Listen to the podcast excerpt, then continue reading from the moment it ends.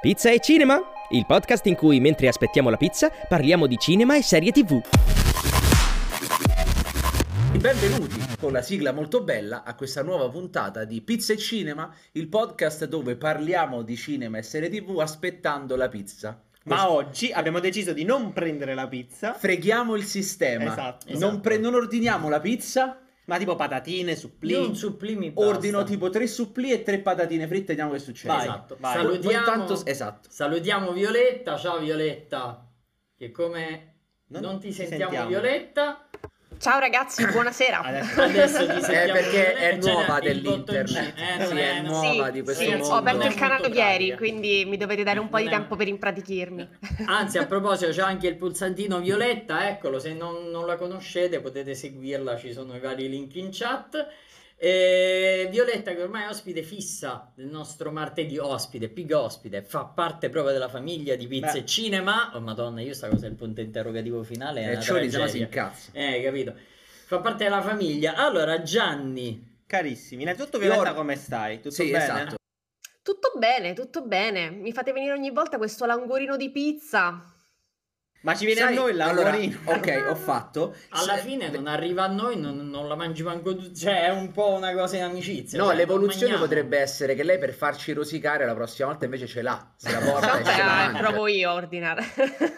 No, no, ma tu te la puoi semplicemente comprare. Noi perché ci siamo, in, ci siamo in, infilati in questa cosa in cui dobbiamo ordinarla. Ma perché poi... siete fissati con questa pizzeria sì, sì. che è buona. Che è buona dire? Che però... E però è buona che non arriva. Vabbè. Ma a questo punto... Eh, no, intanto voglio chiedere a Violetta come, come l'hai vissuta questa settimana dal punto di vista di quello che poi eh, eh, di cui parliamo noi. Cosa ti ha colpito? C'è qualcosa de- che ti ha colpito in particolare? Vuoi iniziare tu da una notizia ah. in particolare? Ah, vai, mia, non lo so, l'hai presa così strana che chissà che cazzo ne pensavo sì, che scusa. mi stavi chiedendo. Ma cosa, cosa no. devo rispondere? Cosa... Ehm, ehm, sì, c'è cioè, la mia notizia preferita che è quella che riguarda Nicolas Cage. Ovviamente, oh, ovviamente. Ero sicurissimo che volevi parlare di quella. Ci ricordiamo proprio, che Violetta guarda. Violetta enorme, forse prima fan di Nicolas Cage, eh, non so perché ha questo feticismo in particolare. Ma anche per... perché il resto del mondo molte volte si dimentica che Nicolas Cage esiste, invece esatto. per Violetta è un no, chiodo, è proprio un chiodo cervello, quindi sì, sì, di conseguenza sì. sei L'attore più fan preferito. Di tutti. La, la Venerdì scorso abbiamo visto il trailer del suo nuovo film in uscita, che peraltro è sembrato interessante, stranamente, oh, yeah. sì, sì. Eh, quasi che mi è venuta voglia di vederlo. E oggi, siccome non gli basta il trailer eh, cioè. in uscita, per parlare di sé ha dovuto dire questa settimana una cacata. Oh, giusto? Meno male che l'hai presentato così, perché mi hai tolto proprio le parole di bocca. Sentiamo e sta già... cacata. Che eh. cagata ha detto Nicolas Cage? Allora, la cagata che ha detto riguarda The Batman e il futuro che prenderà questa ormai già mega annunciata trilogia, anche se non è proprio ufficializzata, però si spera e comunque si crede che ci sarà una trilogia. E eh, Nicolas Cage ha detto: mi piacerebbe interpretare il prossimo villain di The Batman, un villain che però tu dici ma chi è Joker, ma chi è mister Freeze, due facce? No, è Nicolas Cage proprio. No, no, no. È un cattivo che si chiama Egghead, testa d'uovo, che eh. nessuno ricorda perché stava nella serie televisiva del millenovecentosessanta dove c'era praticamente questo cattivo che aveva la forma di un uovo. E lo faceva però, chi lo interpretava? No, eh, ma sti cazzi. Vincent, Vincent Price, ah, Vincent Vincent Price. Price. Eh, però c'era Vincent Price dentro. No, comunque... allora io voglio sentire, scusa, voglio sentire Violetta, Violetta per favore, puoi commentare. Lui ha detto scusate, voglio dire solo questa eh. cosa, lo renderei terrificante. Oh. Esatto. Bisogna capire in che senso. Esatto, nel senso, io non potrei essere più d'accordo con questa dichiarazione, lo renderei terrificante, cioè proprio che te dico levate. E que- questa guarda, sono d'accordo, il problema è che lui non lo intende come terrificante nel senso orrendo, eh. capito? Lui lo intende ma credo tipo, abbia detto eh, terrific. Mappa, oh. Credo che pazzesco, potrebbe aver capito? detto in inglese terrific, che in realtà appunto è, non è terrificante, no, ma è no. più tipo pazzesco, incredibile. Sì. Sì, sì, sì. Vabbè. Poi perché proprio questo personaggio che nessuno si ricorda? Io ho un'idea a riguardo. Secondo me dice: è inutile che chiedo Joker perché figurati, vabbè, è inutile che chiedo Bane perché figurati. Si è proposto con quello più sfigato di tutti, che dice al massimo questo forse sì, giusto un'apparizione me la fanno fare. Povero Nicola Gabbia, cioè... poi anche per via dei capelli. Ma Giovanni, io ti dico, lui non ha manco visto il film di Matt Reeves, capito? Cioè l'ha proprio detto, cioè durante l'intervista lui dice che non ha manco ancora visto il film, cioè lui si è messo lì proprio a straparlare, si è proposto, per... non ha idea dei piani di D C, di quello che stanno costruendo, gli spin-off, le cose, i vari cattivi, e Pinguino, e il Joker, e tutto, non ha idea di niente, si è messo lì a straparlare, ma sai che c'è, io sono talmente al centro dell'universo che adesso mi propongo, ha detto anche, c'ho pure una mezza idea per come fare il personaggio, ma chi ti si...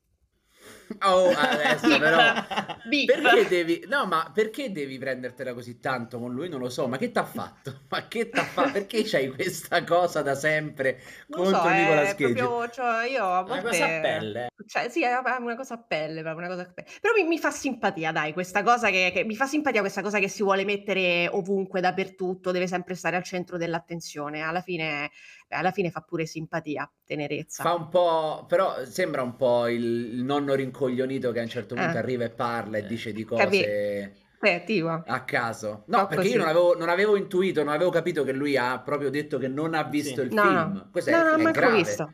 Cioè, proprio sì, sì, sì. così, si doveva mettere in però, mezzo. Però, esatto, mettetemi in mezzo. Sostanzialmente era questa la sua, la sua richiesta. Io, Dai, sì. buttatemi in mezzo. Io ti dico anche questa cosa, Violetta, potrei farti del male adesso. Ecco.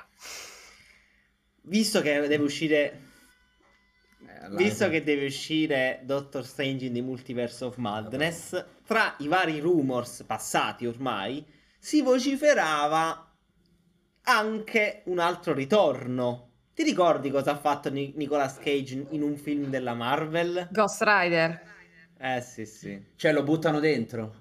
Ma si, si, si vocifera. Ma va, ma non ci voglio credere, perché guarda. Lui è un grandissimo fan del di Ghost Rider, dei fumetti, sì. comunque, cioè è proprio ama, addirittura c'è il figlio che si chiama Kal-El, se sì. non ricordo male. Il figlio di Nicolas Cage. Il figlio di Nicolas Cage, Kal-El, si chiama Kal-El, è il nome originale di Superman. Superman. Sì, esatto, esatto, il nome di Superman da kryptoniano, quindi lui è un super fan di questa roba e quando ci si è voluto buttare dentro nel mondo, ci ha provato, ci hanno provato con Ghost Rider, eh sì. che è uno dei film più brutti in assoluto da quel punto di vista, forse pure peggio no. di Daredevil, quindi perfetto per lui comunque, eh? Cioè azzeccatissimo per lui proprio.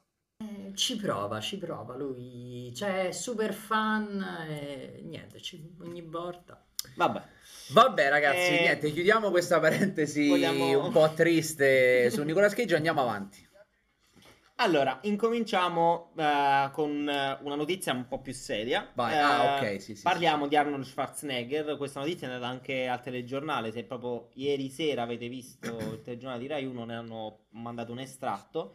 Nicolas Cage, eh, Nicolas Cage, scusate, Arnold Schwarzenegger. Se eh, lo fa Nicolas Cage, il lapsus troiano, guarda. Eh, Arnold Schwarzenegger ha condiviso un messaggio sui social rivolto in particolar modo a Putin, ma no, anche un po' a tutta la, popolaz- russo, alla popolazione, alla popolazione russa, russa, e poi fa anche un, uh, un messaggio specifico nei confronti di Putin, nei confronti di, della guerra in Ucraina, dando naturalmente il sostegno all'Ucraina e mettendo in evidenza che uh, Putin sta mentendo il, uh, il governo russo. Ha fatto anche una metafora molto interessante all'inizio di questo video riguardo proprio il padre, che era tedesco e faceva parte invece di Eh, di... che, ha, che aveva combattuto che la, seconda la seconda guerra mondiale, mondiale. nell'esercito nazista, sì, con esatto. la Germania, e, e, e quindi successivamente ha fatto questo, questo appello molto, in realtà Sostanzia... molto interessante, sì, interessa- diciamo interessante sostanzialmente, è, appunto è per provare a far arrivare da una voce autorevole ma amica tra virgolette alla popolazione il concetto che si sta facendo forse nella, una forte propaganda eh, in Russia e che quindi non, si, non, non stanno raccontando veramente alla popolazione stessa come e perché stanno andando le cose durante questo conflitto. E diciamo che a me la cosa che mi ha fatto un po' sorridere è che mi è sembrato un po', un po' tipo um, boh, gli Avenger, tipo mm-hmm. oh chi piamo? Piamo Schwarzenegger eh. famogli fa un video, cioè capito, mi è sembrato un po' eh, mi ha fatto un po' tenerezza completamente una sua iniziativa ah, sua? Lui, tra l'altro è stato anche governatore eh, della sì, California, quindi comunque ci ha avuto a che fare con la politica. A me la cosa mi è piaciuta comunque che tendeva a precisare nel messaggio: questa è la guerra di Putin, non è la vostra guerra. Eh sì, cioè, sì, contro tanto, la disinformazione. Tanto su questa cosa informatevi, state attenti, cercate di capire bene che cosa sta succedendo, perché forse... Tu che ne pensi? Proprio... Ma innanzitutto io volevo chiedervi una cosa, mm, con tutti i blocchi che stanno attuando anche proprio a livello di informazione in Russia, pensate che questo messaggio possa arrivare in qualche modo e attraverso quale mezzo? Forse il web sempre? Eh sì, sicuramente il web, anche se stanno poi bloccando, non so se già hanno bloccato, hanno bloccato. Facebook, Instagram, sì. penso ah. che un'altra chiave sarà come quando anche qui iniziano a circolare le cose tramite messaggi, l'app di messaggistica, WhatsApp, Telegram. Perché Telegram, Telegram per esempio, che si sta utilizzando Così. tantissimo come informazione, e quello ancora non eh, è stato ve- veramente bloccato. Peraltro il fondatore di Telegram è russo, mm-hmm. ah, vedi il creatore di Telegram, sì, sì. Sì. Però c'è anche un altro dato, vi dico questo, che c'è stato un picco dell'utilizzo e dell'abbonamento a V P N. Ah, vedi? Eh, mm. Stanno molta, una, un ottantatré per cento si, si, si, si, si è visto, almeno questi erano i dati che, diceva, che dava Shai di Breaking Italy, sta, ha scaricato e si è abbonato a, a servizi di V P N per, per aggirare e quindi utilizzare anche lì social e okay. tutte le varie chiavi. Cioè, stanno okay. messi addirittura in chat, dicono pure che stanno utilizzando pure Tinder per, per poter no? comunicare, eh, cosa sì. che non è possibile, cioè le stanno provando tutte per cercare di passarsi le informazioni. Perché Tinder non è stato chiuso, ovviamente, eh. dice almeno gli lasciano la possibilità di scopare. addirittura, addirittura sempre per la questione messaggi, qualche giorno fa leggevo che era uscito un video del presidente del l'Ucraina che diceva di arrendersi e poi si è scoperto sì. che era un deepfake, era, un... ah, vedi, era sì. stato proprio Beh, mandato ma... in giro da... dal governo russo no. e invece era finto. Mai, cioè, come, mai, come, questa, eh. mai come questo conflitto è un vero conflitto pure sull'informazione, stra... sulle fake vissuto. news, tutto talmente. È vissuto giorno per giorno, è in diretta giorno per giorno letteralmente, e si combatte oltre che sulle strade, su quello che sta succedendo, si combatte pure su internet eh, con le notizie, ma tantissimo. Esatto, infatti anche eh, Joe e Cinema, che non sei te però, eh, dice le uniche cose attive che si sanno sono WhatsApp e Telegram. E Telegram sì, Violetta, esatto. di che, che cosa ne pensi di questo messaggio che ha fatto Arnold Schwarzenegger? Ah, ehm, sicuramente eh, ci vedo tutta la sua buona fede, tutto il suo, diciamo, accoramento, eh, che è un po' ovviamente il modo, almeno noi italiani, forse noi europei, quest- queste modalità così molto um, istrioniche, diciamo, di mandare questi messaggi anche in queste situazioni, eh, forse dal, più dal nostro punto di vista sono... Um, viste così particolari, diciamo, non penso difficile che possa verificarsi una cosa simile magari in Italia, no? Eh, anche con un, un attore che è stato un politico, che ne so, Beppe Grillo, Albano, che ne so. Noi, giusto Albano in Russia. Eh, cioè Albano, che ne so, vabbè, comunque mh, cioè, è proprio una, una tipica cosa da americani fare, fare una cosa del genere, no? Però ne, ne capisco l'intento e effettivamente è una tipica cosa da americani, anche perché mh, ho letto le sue parole, sembrava proprio mh, tipo un monologo scritto, cioè proprio tipo da cinema, come se dovesse interpretare un monologo al cinema, no? Proprio il modo in cui era scritto era più cinematografico che politico, poi cioè non sembrava il discorso di un politico, sembrava più tipo se lui stesse interpretando, che ne so, il presidente degli Stati Uniti in un film che fa il discorso eh, incoraggiante o comunque forte, che esorta comunque il cattivo del film a, a lasciare le armi, diciamo, anche perché poi c'è questa frase finale che è proprio, secondo me, estremamente cinematografica, che dice, si rivolge proprio direttamente a Putin e dice: hai cominciato tu questa guerra, stai conducendo tu questa guerra e puoi fermare tu questa guerra. Cioè proprio, non lo so, se mi avessero detto che era un film ci avrei creduto, capito, molto facilmente. Anche come l'ha, l'ha fatto, cioè seduto alla scrivania con le braccia conserte sul tavolo, cioè c'è anche un linguaggio del corpo in tutta questa cosa che è palesemente quel tipo, sembrava il discorso, che ne so, in Armageddon, eh sì. Sai quando loro mm. partono sui razzi, che c'è il discorso che fa il presidente del quattro luglio, era, quella, era que- proprio quella roba là, sì, capito, Independence Day, queste cose. Sì, sì, sì. Sì. No, invece volevo pre- prendere spunto dal commento di Faz nove nove quattro che dice: Albano ha detto a Putin di stare attento perché a lui amici potenti e pericolosi in Russia. Questo ad esempio è un esempio di quello che dicevo prima di mala informazione, nel senso che io l'ho letta la notizia, però mm. l'ho letta tutta, sono entrato su vari siti e ho letto mm. l'intervista di Albano. Se uno si ferma ai titoli clickbait, effettivamente, effettivamente hanno cominciato a scrivere questo proprio: Albano, sì, sì. virgolette, Putin deve stare attento perché ho amici potenti e pericolosi, ma in realtà il senso è: io ho amici potenti in Russia che mi hanno detto che Putin deve iniziare a stare, a stare attento. attento, no che Albano deve stare attento perché, sì, perché per... Albano ha detto Putin stai attento perché te mando l'amici mia, eh. sembra così, esatto. Però vedi come na- basta poco poi per, far ca- per cambiare completamente una roba. Anche io quando ho letto il titolo ho detto: ma mo questo che fai, eh. o minaccia? Eh no, invece era mi, ha- mi hanno detto persone influenti in Russia, certo. che Putin, poi vero non vero, però il senso era questo, quindi certo. vabbè, era per dire che poi eh, bisogna sempre cliccare. Gli amici di Cellino San Marco. Esatto. Bisogna sempre cliccare e leggere, non fermarsi eh, ai titoli. Non mi sembra il tipo Albano che, che dice Beh. una cosa del genere, comunque. Però non lo so. Sarebbe un plot twist pazzesco. Albano che sì, diventa eh. il capo dei cattivi, capito? Vabbè, andiamo avanti. Andando avanti. No, adesso è successa quella eh... cosa che io mi sono rifiutata. Ho letto solo la l'url, ho capito di che co- cosa è successo, non ho voluto aprire. Ti prego Gianni, dillo te, perché io non... Allora, Lisa no, Kudrow, vabbè, no, no. metto ah. le mani di capelli, ragazzi. Lisa Kudrow, interprete, interprete di Phoebe nella notissima serie televisiva Friends, ha uh, fatto un'intervista uh, a um, Where is the Buzz, si chiama, dove ha messo in evidenza una sua opinione riguardo ad un possibile reboot o remake di questa serie e ha detto testualmente: mi piacerebbe, mi piacerebbe scoprire com'è. Come sarebbe la nuova versione di Friends? Mi piacerebbe davvero vedere cosa diventerebbe. Quindi, no. tra tutte le persone insospettabili che potevano dire fate un remake di Friends, tra queste c'è Lisa Kudrow. Ma no. Ma, però spero che non lo facciano. Peraltro in questo periodo che invece hanno fatto e stanno facendo, Violetta, pure la, il remake di... Oh, Met Your Mother? No, di Willy il principe di ah. Bel Air. Sì, ne abbiamo parlato sì, qualche sì. puntata fa. Tu sei fan di Friends? Diversa. Uh, beh, io l'ho visto tutto, tutto, però devo essere sincera, io l'ho ri- mh, all'epoca beccavo puntate sparse, così, l'ho rivisto proprio, ho fatto proprio il... tutto l'intero binge watching eh, negli ultimi anni eh, e l'ho apprezzata, diciamo, perché effettivamente è stata la storia delle sitcom americane, è stata un po' la storia delle sitcom. Chiaramente guardandola con gli occhi di oggi si, si vede quanto è invecchiata, no? In cosa è invecchiato, tutti i suoi limiti, però comunque è, è una pietra miliare, ha fatto scuola per, per tanto altro, quindi secondo me è assolutamente da apprezzare nel su, nella sua epoca e nel suo contesto.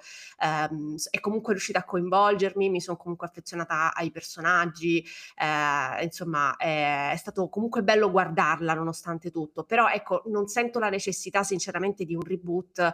Penso che abbiano fatto la domanda a Lisa Kudrow, che ne so, in una qualsiasi intervista le hanno detto: ma tu come la vedresti un, uh, che ne so, un reboot di, di Friends? E lei ha detto: ma fatelo, basta che non mi chiamate a me, fondamentalmente, perché lei ha anche detto che non... cioè ha fatto capire che insomma non crede che, che ci sia possibilità di un loro ritorno, ma anche l'attore che interpreta che interpretava Chandler, che tra l'altro è il mio, mio personaggio preferito di Friends, è coso um...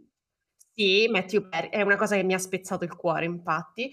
Però ecco, lui per esempio aveva detto all'ipotesi addirittura di fare un neanche un reboot, ma una specie di sequel di, di Friends, aveva detto proprio: cioè mai nella vita, non ci pensate neanche per l'anticamera, cioè, cioè non verrei mai, per dirvi. Quindi io penso che nessuno di loro sarebbe interessato a partecipare, però un reboot a lei chi gli frega alla fine, se semplicemente fare tipo un nuovo Friends con un cast completamente nuovo. Non ne, non ne trovo la necessità, sinceramente penso che dovrebbe rimanere lì com'è e basta. Ma anche perché sarebbe palesemente solo chiamarlo Friends un stratagemma commerciale per creare un evento, esatto. Perché alla fine sì. sarebbe una sitcom con cinque amici che vivono uno sei. di fronte all'altro, sei amici che vivono uno di fronte all'altro e bah, chiamatelo in un altro modo, fatelo in un altro modo, anche perché i temi sarebbero completamente diversi, eh sì. sarebbe tutto completamente diverso. A proposito di questo, infatti ti voglio chiedere, Violetta, siccome anch'io l'ho rivisto tutto Eh, l'anno scorso, due anni fa l'ho rivisto tutto quanto e vabbè, io magari ho un bias mio, mi è piaciuto, l'ho trovato comunque n- non particolarmente invecchiato. Invece voglio chiederti a te, in che cosa lo trovi, se l'hai trovato invecchiato in particolare?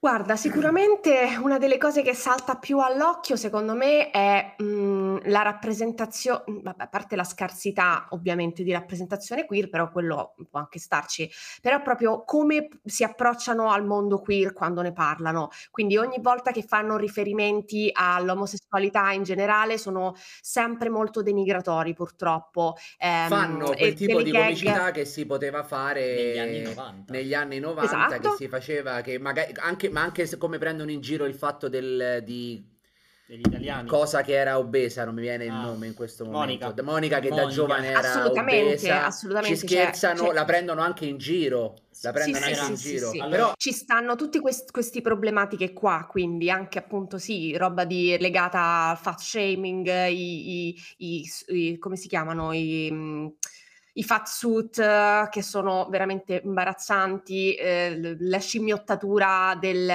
dei personaggi omosessuali, la presa in giro del, del padre di Chandler, madre di Chandler. Sì. Però scusa Violetta, mi permetto, loro sono stati anche quelli che ne hanno parlato quando tutto il resto della televisione e del cinema non ne parlava assolutamente. Perché sì, erano ma... degli argomenti totalmente tabù. Il fatto di inserire il padre di Chandler, che era sì. un travestito perché non era un transessuale, è stata una roba che all'epoca creò diversi problemi perché non si voleva assolutamente parlare di questi argomenti. Quindi il loro farlo è stato, tra virgolette, almeno ripeto, all'epoca, tremendamente coraggioso. Poi, riportato ai ah, tempi nostri, è ovvio sì. che lo vediamo adesso, diciamo, ma guarda te come cioè, parlavano di questi argomenti, è, sono assolutamente d'accordo, è, però è all'epoca fatto... non se ne poteva parlare. È vero, e anche mh, abbiamo per esempio anche il, mh, l'apertura di Friends con il personaggio di Ross che è stato lasciato dalla moglie che sta con un'altra donna, quindi... Ti dico di sì, più che altro soprattutto in, in, forse la cosa trattata meglio per quanto è proprio quella, eh, la rappresentazione della ex moglie di Ross che sta con una compagna, però ecco eh, sì è, e al tempo stesso ni, perché comunque se ne devi parlare nel caso questo del, della madre padre di, eh, di Chandler e eh, ne devi, lo, tiri fuori l'argomento solo per parlarne male in modo denigratorio, a volte è meglio non parlarne proprio, capito? Mm. Sì, sì, ma perché se no chi, chi era... guarda mh, quella serie e magari si potrebbe riconoscere in certe dinamiche, secondo me lo fai stare solo che peggio, perché lo tokenizzi e lo ghettizzi a un tipo di rappresentazione che purtroppo eh, è, è stata molto frequente in tanti altri prodotti e quindi poi passa quel messaggio come se certi argomenti fossero solo trattabili così, capito? Ma a parte questo, c'è altro che te lo fa risultare? Perché effettivamente anch'io poi alla fine ho trovato solo questo aspetto. A me dal punto di vista della comicità, della messa in scena, dei tempi, l'ho trovato molto, molto... Ma su quello fa scuola, io sono d'accordo con te, non sono quelle le cose... Infatti quello che dicevo prima su, eh, va assolutamente vista come una pietra miliare delle sitcom e fa assolutamente scuola su questo. E sono le tematiche che è normale che eh, rispecchiavano una società che ormai ha trenta anni, capito? Quindi è normale che, si, che sia un po' invecchiato. Anche le relazioni tra... Mh, eh, le relazioni eterosessuali tra i personaggi, che sono quelle centrali, poi alcune sono un po', hanno delle dinamiche un po' tossiche chiaramente, perché ci sono de- dei tipi di gelosie, dei tipi di possesso, delle disparità di genere che oggi sinceramente con difficoltà si rimettono in scena, però all'epoca per noi erano assolutamente normalizzate, interiorizzate e- ed era così, quindi Io credo sia più che normale che sia mh, che abbia il suo invecchiamento, però non per questo una serie invecchiata male, allora buh, merda, brutta, non la vediamo più, fa schifo. No, invece va guardata proprio per fare queste differenze, per vedere come è cambiato il contesto sociale e anche per apprezzare invece le cose belle che ha fatto Friends e che erano di Friends, come quello che dicevi tu sul fatto che ha fatto, che è stata eh, per, ha insegnato anche alla, alla, alla comicità, è stato uno stile assolutamente eh, da ricordare, cioè veramente ha fatto scuola. Quindi comunque, se vogliamo poi tracciare una linea, fare trovare un risultato, vi prego non fate un reboot. No, quello esatto, no, quello non lo fate. Ma non avrebbe eh, senso, ti perfetto. ripeto, sarebbe no. dare il nome Friends a un'altra cosa, non ha no, senso. Infatti, no, Andiamo guardate, avanti. guardate e riguardate Friends, ma non ce ne date uno nuovo, cioè. Eh, esatto. Guardate Friends, che peraltro Beh. adesso non so più dov'è, c'è ancora su Netflix. Sta ancora su Netflix. C'è ancora, sì. Quindi andatela a vedere. Cosa parliamo, altro è successo? Por- parliamo di una news invece eh, estremamente importante, visto che settimana prossima avremo gli Oscar, perché c'è, c'è stata, ci sono stati i BAFTA. I BAFTA, BAFTA ricordiamo BAFTA, BAFTA, i premi di Maurizio Costanzo. Certo.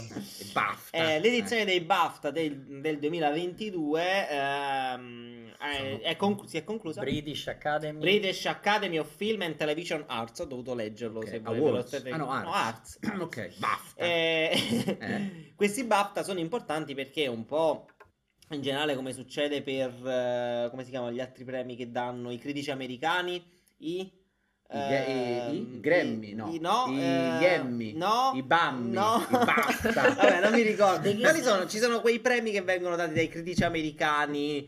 Eh, SAG, vabbè, SAG. No, vabbè. No, quando mi verrà, quando, no, quando mi verrà in mente ve lo dirò. Però comunque i BAFTA sono, sono importanti. I Tony, quelli no, perché sono per il no, teatro. No, no, no, no. no. Uh, comunque i BAFTA sono importanti perché danno una sorta di previsione di quello che potrebbe accadere negli Oscar eh. e la cosa particolare è che in questi BAFTA Dune era candidato molto di più ah. di, uh, di quelli delle candidature che ha ottenuto per gli Oscar, aveva undici nomination ed è riuscito a portarne anche abbastanza, cioè cinque, tra cui fotografia, scenografia, effetti visivi, uh, sonoro e colonna sonora, uh, regia quindi, niente? Quindi... pure a sto giro? Regia nulla, no, neanche a questo non... giro. Questa cosa ma è assurda, raga, io non la, la capisco. La vera, la vera cosa interessante, secondo me, è uh, in particolar modo Il potere del cane. Attenzione. Che fa incetta di Oscar dei premi più importanti. E no, io non ri... dico niente, l'ho visto Il potere no, del no. cane. Devo? No, te lo so, vuoi dire qualcosa? Aspetta, finisci, finire, finisci. Finiamo uh, dicendo che ha vinto Il potere del cane come miglior film, miglior regia, poi come miglior uh, attore. No, aspetta, aspetta, aspetta, aspetta, aspetta. Basta. Niente, basta. Film, vabbè, film e regia. Eh, film e regia ha vinto. Ah, sono niente, molto niente, importanti. Però, eh, ragazzi. Forse volevi dire i Golden Globe. I Golden Globe, come grazie, suggerito grazie. da Pinu duecentosette. Pinu, ti ringrazio perché tra i BAFTA e i Golden Globe sono i premi più importanti che cercano di far capire anche un po' i premi e anticipano i premi che verranno. Io eh, cioè, regalo questo Mi tasto a Giovanni. Io non so, Giovanni, vuoi no. dire qualcosa? No, io ho detto, allora, visto che ci stiamo preparando a, agli Oscar, stiamo ovviamente vedendo tutti quanti i film. Ho visto... Ecco perché duecentoventuno, no, duecentoventuno millimetri dice ho bisogno di sapere il vostro il parere. Sul potere del cane. Personalmente parlato. lo ritengo un cortometraggio allungato di un'ora e mezza. Cioè il film dura due ore. Aspetta, aspetta, aspetta. Basta, basta. Il film dura due ore. Non voglio dire che è un film brutto, perché non è un film brutto assolutamente. Il film dura due ore. Secondo me poteva durare mezz'ora. Per eh, che vuol che, dire però? Perché è la classica storia da cortometraggio che secondo, per quello che ho percepito mm. è diluita e spalmata in due ore. Tutto senza che, senza veramente ciccia, perché ci sono diverse cose reiterate più mm. e più volte e a un certo punto arrivi lentamente lentamente a un finale bellissimo, fra l'altro il finale è fichissimo, dove come dicevate nella live dell'altra volta il, la vittima diventa invece il carnefice, e questa è una cosa figa perché non te aspetti il finale molto interessante, ma ci arriva attraverso una serie di cose che si ripetono in continuazione e un improvviso cambio di direzione da parte di un personaggio che è il personaggio che interpreta. Vabbè, non lo diciamo, magari nessuno l'hanno visto. Magari non l'hanno visto. No, ormai, ragazzi, dai. Ah, vabbè, vabbè. Mi ha spoilerato pure il finale, sì, ragazzi. Esatto. No, no, non è. Ma no, la, ne avevate già parlato spoiler. Sì, martedì scorso, ah, quando io non avevo visto il film, avete detto questa ah. identica cosa. Ah, quindi okay. mi sono detto, vabbè, allora lo posso ripetere. Si vendica. Ehm, eh, quindi... quindi non ti ha convinto. Non mi ha convinto. C'è una regia abbastanza standard, niente bah. di particolarmente bah, incredibile. Oddio. Una fotografia che, vabbè, se vede.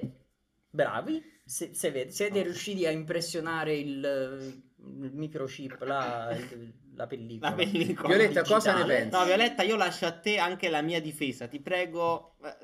Oh, vai. Beh, io non sono d'accordo, chiaramente. A me è piaciuto molto il film. Secondo me, guarda, la prima cosa che voglio sottolineare è che non credo che la regia sia standard. La regia credo che sia molto degna di nota, particolarmente perché la capacità con cui Jane Campion, che insomma non è certo una novizia eh, come, come professionista del mestiere, eh, la capacità con cui riesce a raccontare visivamente tutto il sottotesto del, del film, e che tu lo leggi con gli occhi proprio, ehm, mentre loro dicono delle battute, quello che vedi è quello che realmente c'è dentro il contenuto del film, che non è una cosa, secondo me, così leggera, così, così scontata. Io l'ho trovata molto affascinante, um, ci sono mh, delle scene anche es- esplicite, diciamo non esplicite, no, perché chiaramente, però che ti fanno esplicitare mentre le guardi Mh, certe dinamiche anche erotiche che sono contenute nel film,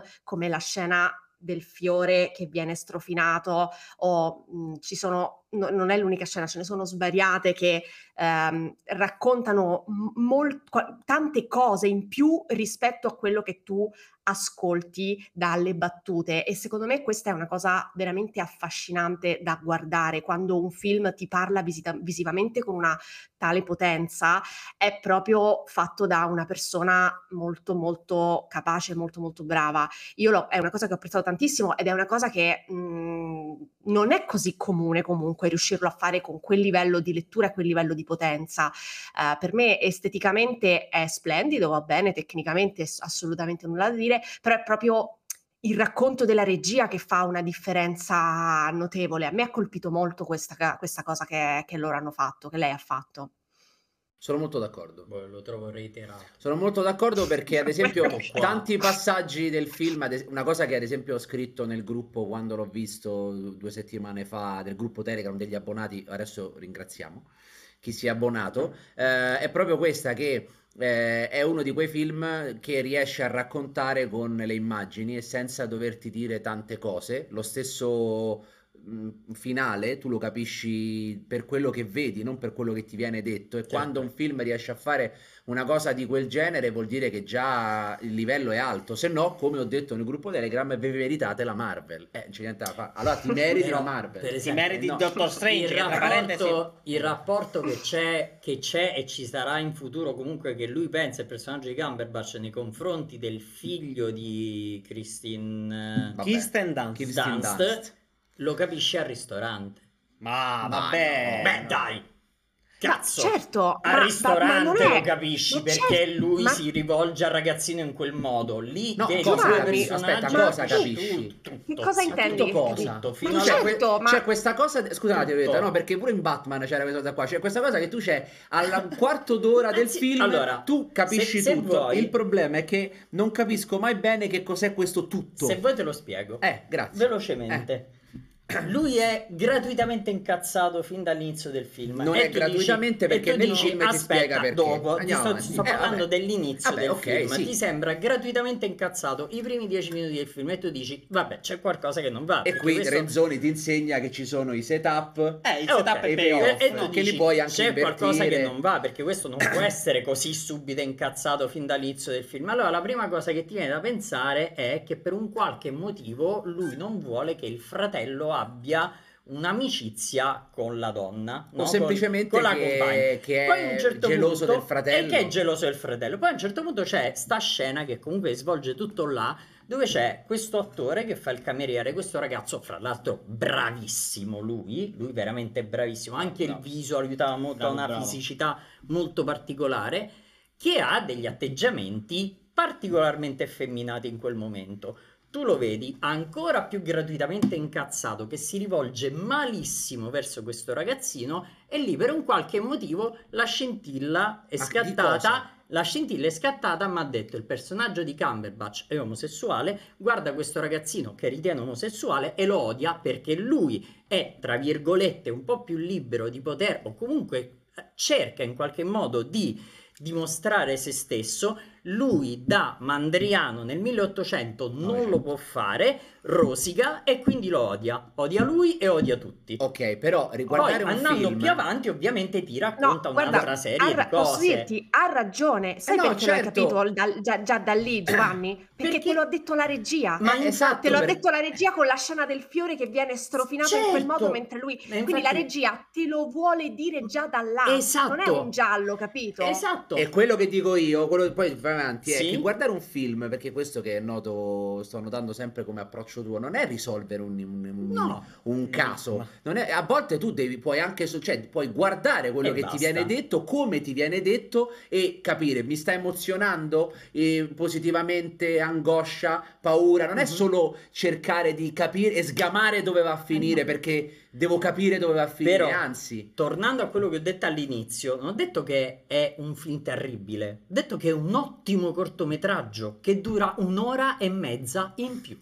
Vabbè, perché Basta. Tu vedi come questa cosa dell'aver capito quale può essere il motivo che spinge non lui la soluzione motivo. Del film no. e quindi lo... Eh, questo stai dicendo però. No, non ho detto questo. Ci sono tutta una serie di concetti che vengono reiterati più e più volte. E basta. In mezzo a volte c'è no, una sorta di nulla che ripete... Eh, esatto.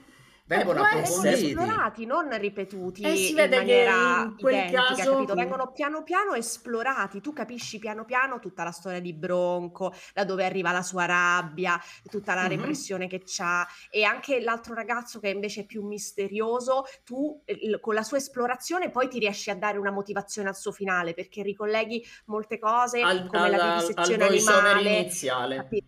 Al allora, ma, anche, ma anche delle azioni che fa lui, certo. come la vivisezione animale, tu capisci che lui, eh, beh, adesso boh, troppo, troppi spoiler, capisci che lui è un... Non lo sì, posso dire sì, perché sennò non spoiler, lo sì, posso dire. Abbiamo capito. Si capisce. Ha tutte quelle caratteristiche di quel tipo di persone che fanno quel, quel genere di cose, che lui sembra... una persona delicata, è una persona, ma in realtà, ma in realtà lui è, è, è veramente solido, è molto solido, è una persona con quei problemi che lo portano a fare quello che fa, però è, è, che gli vengono da quel passato molto traumatico, perché lui ha assistito a delle cose scioccanti insieme alla madre da bambino.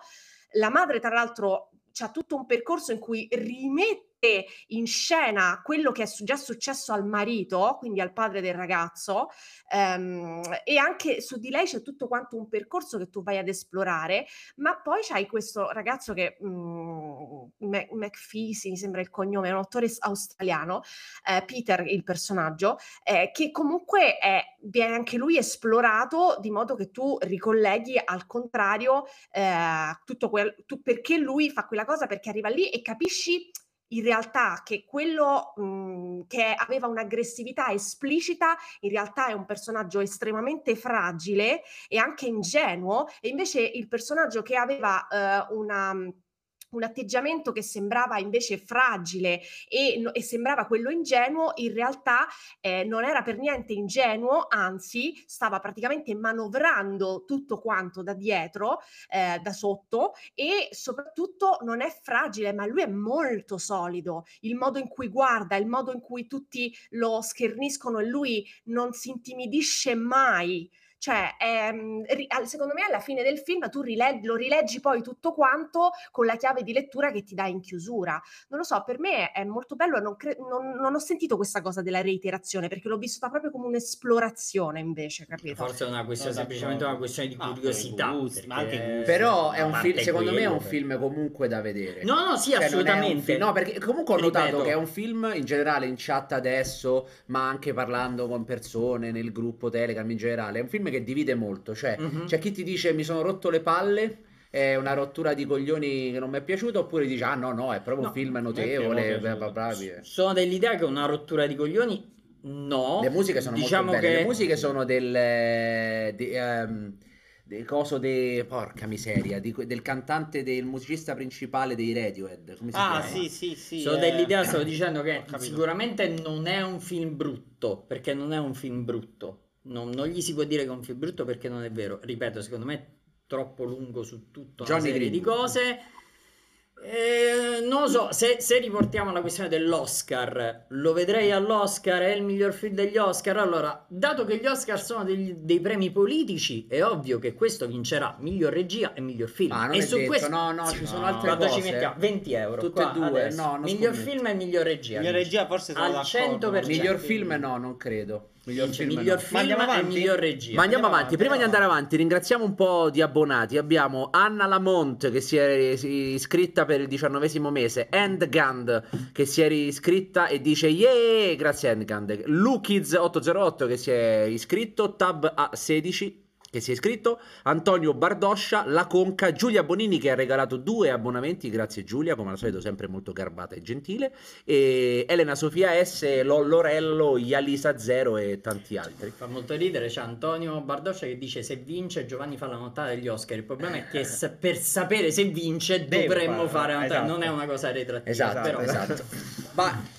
andiamo allora. avanti, comunque vedetelo, alla fine vedetelo. Sì, sì, sì. Tasto dolente, signori e signori, no, perché sì. Netflix sembra Cosa? che voglia aumentare ancora una volta l'abbonamento, o meglio, so parliamone meglio. No, è adesso che stanno iniziando a fare cose e più sul serio. Eh, che sì. cosa è successo? Hanno, fa- hanno lanciato questo comunicato dove eh, dicevano di fare nuovi test, in particolar modo in tre paesi che sono Cile, Costa Rica e Perù, per far per aggiungere una tariffa extra all'abbonamento, visto che molte persone, e su questo mi rimetto anche io, Netflix lo faccio anche io, dividono l'account Netflix con i loro amici. Io no, Gianni, sei un ladro, un ladro sei. Sono un ladro no. e questo perché? Perché Netflix permette diversi tipi di abbonamenti, di piani eh, di abbonamenti, e quindi molte persone per pagarlo un po' di meno decidono di condividerlo con i propri amici. Che comunque ad oggi, da tre mesi soprattutto, il piano da quattro, quello top, mm-hmm. è arrivato a diciotto euro al mese, mese cioè sì. non è bruscolini, pizza e fichi,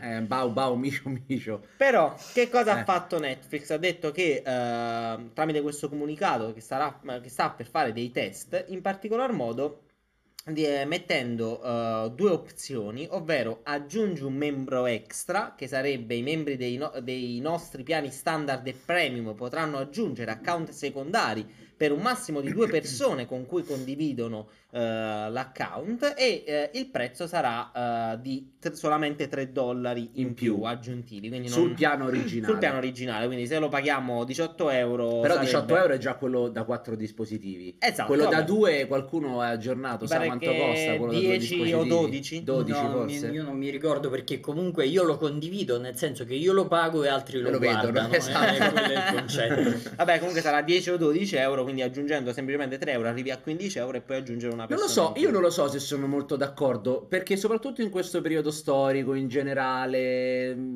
invece secondo me è proprio bello il fatto di poter condividere con altre persone. Allora ti dico, aumentami un pochino, ecco, il prezzo eh, sull'abbonamento da quattro, da due, così poi chi proprio lo vuole fare si stecca, si stecca il costo. Non lo so se puoi andare, però, perché a quanto pare oltre al costo loro vogliono introdurre anche un sistema che poi è una, caga- una cazzata sì. da fare, un controllo sull'I P sì. per fare in modo che poi venga bloccato chi prova a fare questa cosa. Però qui. Te faccio io il mio esempio, io sono fuori sede, Netflix lo condivido anche con i miei genitori, che significa comunque è la stessa eh, famiglia, eh, lo so, lo cioè so. dovrebbero fare un incontro, un, cioè un incrocio con i cognomi che non, non ha senso. Violetta, tu quale abbonamento hai?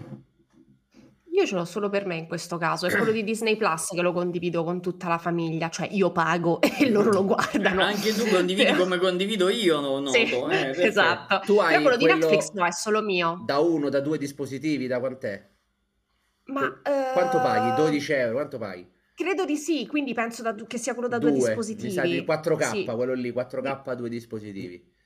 In realtà non mi serve perché appunto guardo solo io, quindi forse perché esiste anche quello da... cioè esiste sì, un passo indietro. Sì, ma mi sa che non hai il quattro K. Sì, lì. È tipo se, H D, se... quello base senza quattro K. Se hai il quattro K, il T V quattro K ti conviene questo, sì. sì. Non lo so, io se poi dovessero veramente bloccare questa possibilità non so, sono molto d'accordo.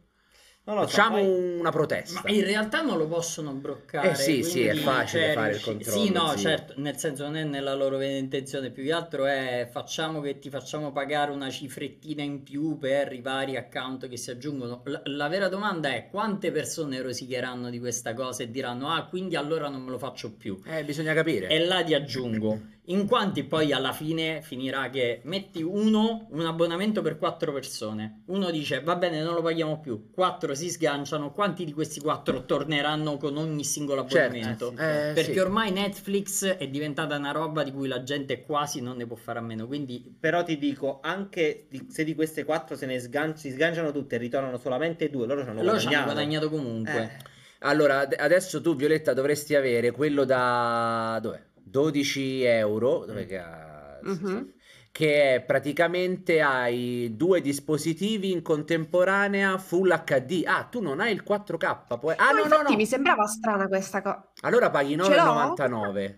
Allora paghi nove e novantanove mi sa o no? Allora su quello che appena su quello che paga Violetta non ci interessa. Il mio piano no, Violetta non ci interessa, non ti preoccupare, questa curiosità di Ariano Santucci. Volevo, volevo aggiungere una cosa su quello che ha scritto Anthony Broken in chat, non sono assolutamente d'accordo perché si dice aumentano il prezzo e poi mi mettono la pubblicità, già che ci sono a quel punto me li guardo pirata. Ma perché ha messo no, la pubblicità? Non te li guardi. No, non danno no, messa la pubblicità. pubblicità. Che cazzo dice? A quel punto non te li guardi, cioè eh, la cosa bella di Netflix è Poi, eh.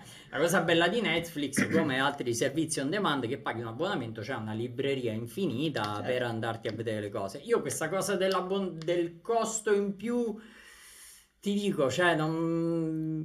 può anche essere giusto. Allora io sono, sono, ho semplicemente questo scetticismo.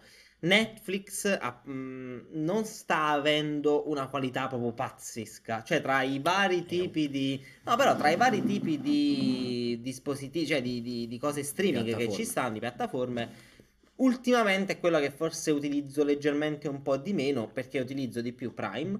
Perché... Vabbè, ma tu perché te guardi tutta quella mondezza? Ho detto Prime, Disney. Zio, e poi Disney, va bene. Però Disney con Star, per esempio, ha fatto secondo me un bel passo avanti. Poi sta iniziando a produrre serie molto interessanti. Abbiamo avuto Pam e Tommy, tutte le serie Marvel e vabbè. Io l'unica, l'unica cosa che dico io è che paradossalmente Netflix sta eh, vivendo un po' di nomea, come si suol dire, cioè di grandissima nominata. Ma attualmente le vere piattaforme che forse stanno producendo contenuti molto più interessanti sono per me tra Prime e Disney Plus, almeno personalmente io quelle che dico, stanno poi... facendo la scalata perché eh sì. Netflix e soprattutto gli altri che devono scalare e eh arrivare sì, sì. a quella roba stanno producendo robe più interessanti, stanno spendendo molti più soldi fra l'altro e costano molto di meno, cioè se tu pensi a Disney Plus che costa ottantanove euro l'anno mm-hmm. o Prime che costa trentadue euro l'anno e l'offerta che ti, ti dà altro. Allora uno dice ma sai che c'è che forse Netflix però io... ecco ad esempio quello tornando a Anthony Broken che sì. adesso invece mi capisco, cioè ha senso quello che dice, dice io ad esempio no, lui non è un, un usufruitore okay. fisso, non guarda una roba tutte le sere, dice io mi guardo un film a settimana o addirittura diciamo un film al mese, quindi famo due al mese, ok? Uh-huh.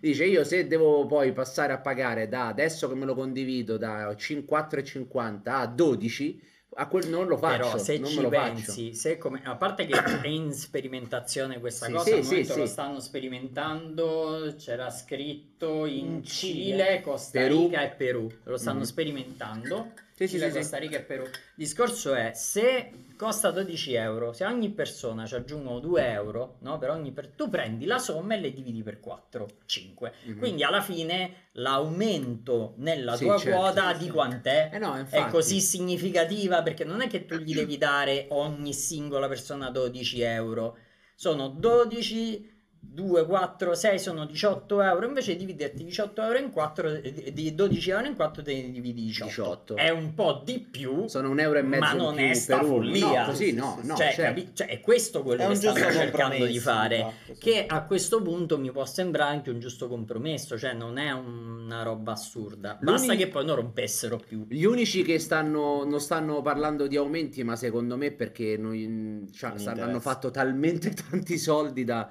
dalla pandemia in poi è Amazon, che sì. noi continuiamo a usufruirne con il Prime, che costa sempre trentasei euro all'anno. Sì, ma lì l'idea è, quindi è, è proprio un'altra cosa. È proprio... L'idea è totalmente diversa, perché Prime Video, quindi Amazon, prende i soldi da altro, mm-hmm. principalmente. Netflix prende i soldi dagli abbonati. Mm. E sì. quindi, e infatti anche il loro palinsesto è completamente diverso. Netflix mette cose nuove in continuazione, sì, sì. perché sanno che più cose nuove mettono, più abbonati fanno. Invece Prime Video ragiona completamente in un altro modo. Vedi il commento di Elena Sofias, poi mm-hmm. di, è interessante, dice: la qualità di Netflix a mio avviso sta crollando, sì, passo sì. più tempo a sfogliare la libreria piuttosto che a guardare film, sto valutando di non sottoscrivere più l'abbonamento. Netflix lo guardi perché ce l'hai, se non ce l'hai non ti manca. Su un altro punto di vista assolutamente condivisibile, io sono abbastanza d'accordo con questa cosa, perché effettivamente io anche come Gianni vedo più altra roba che Netflix.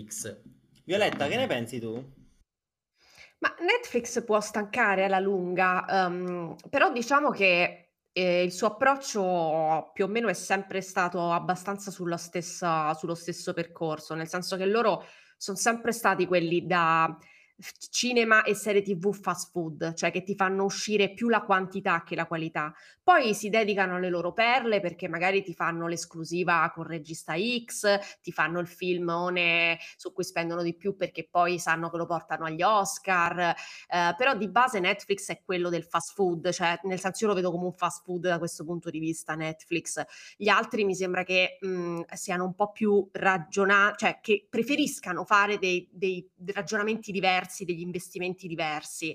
Netflix fa veramente uscire un botto di roba a settimana e tanta di quella roba chiaramente, cioè è molto così, è molto lanciata, è molto mainstream, è molto speriamo che diventa il fenomeno del momento, è molto che in realtà però lo vedi una settimana, la settimana dopo ce ne stanno altre dieci e quello della settimana prima te lo sei scordato.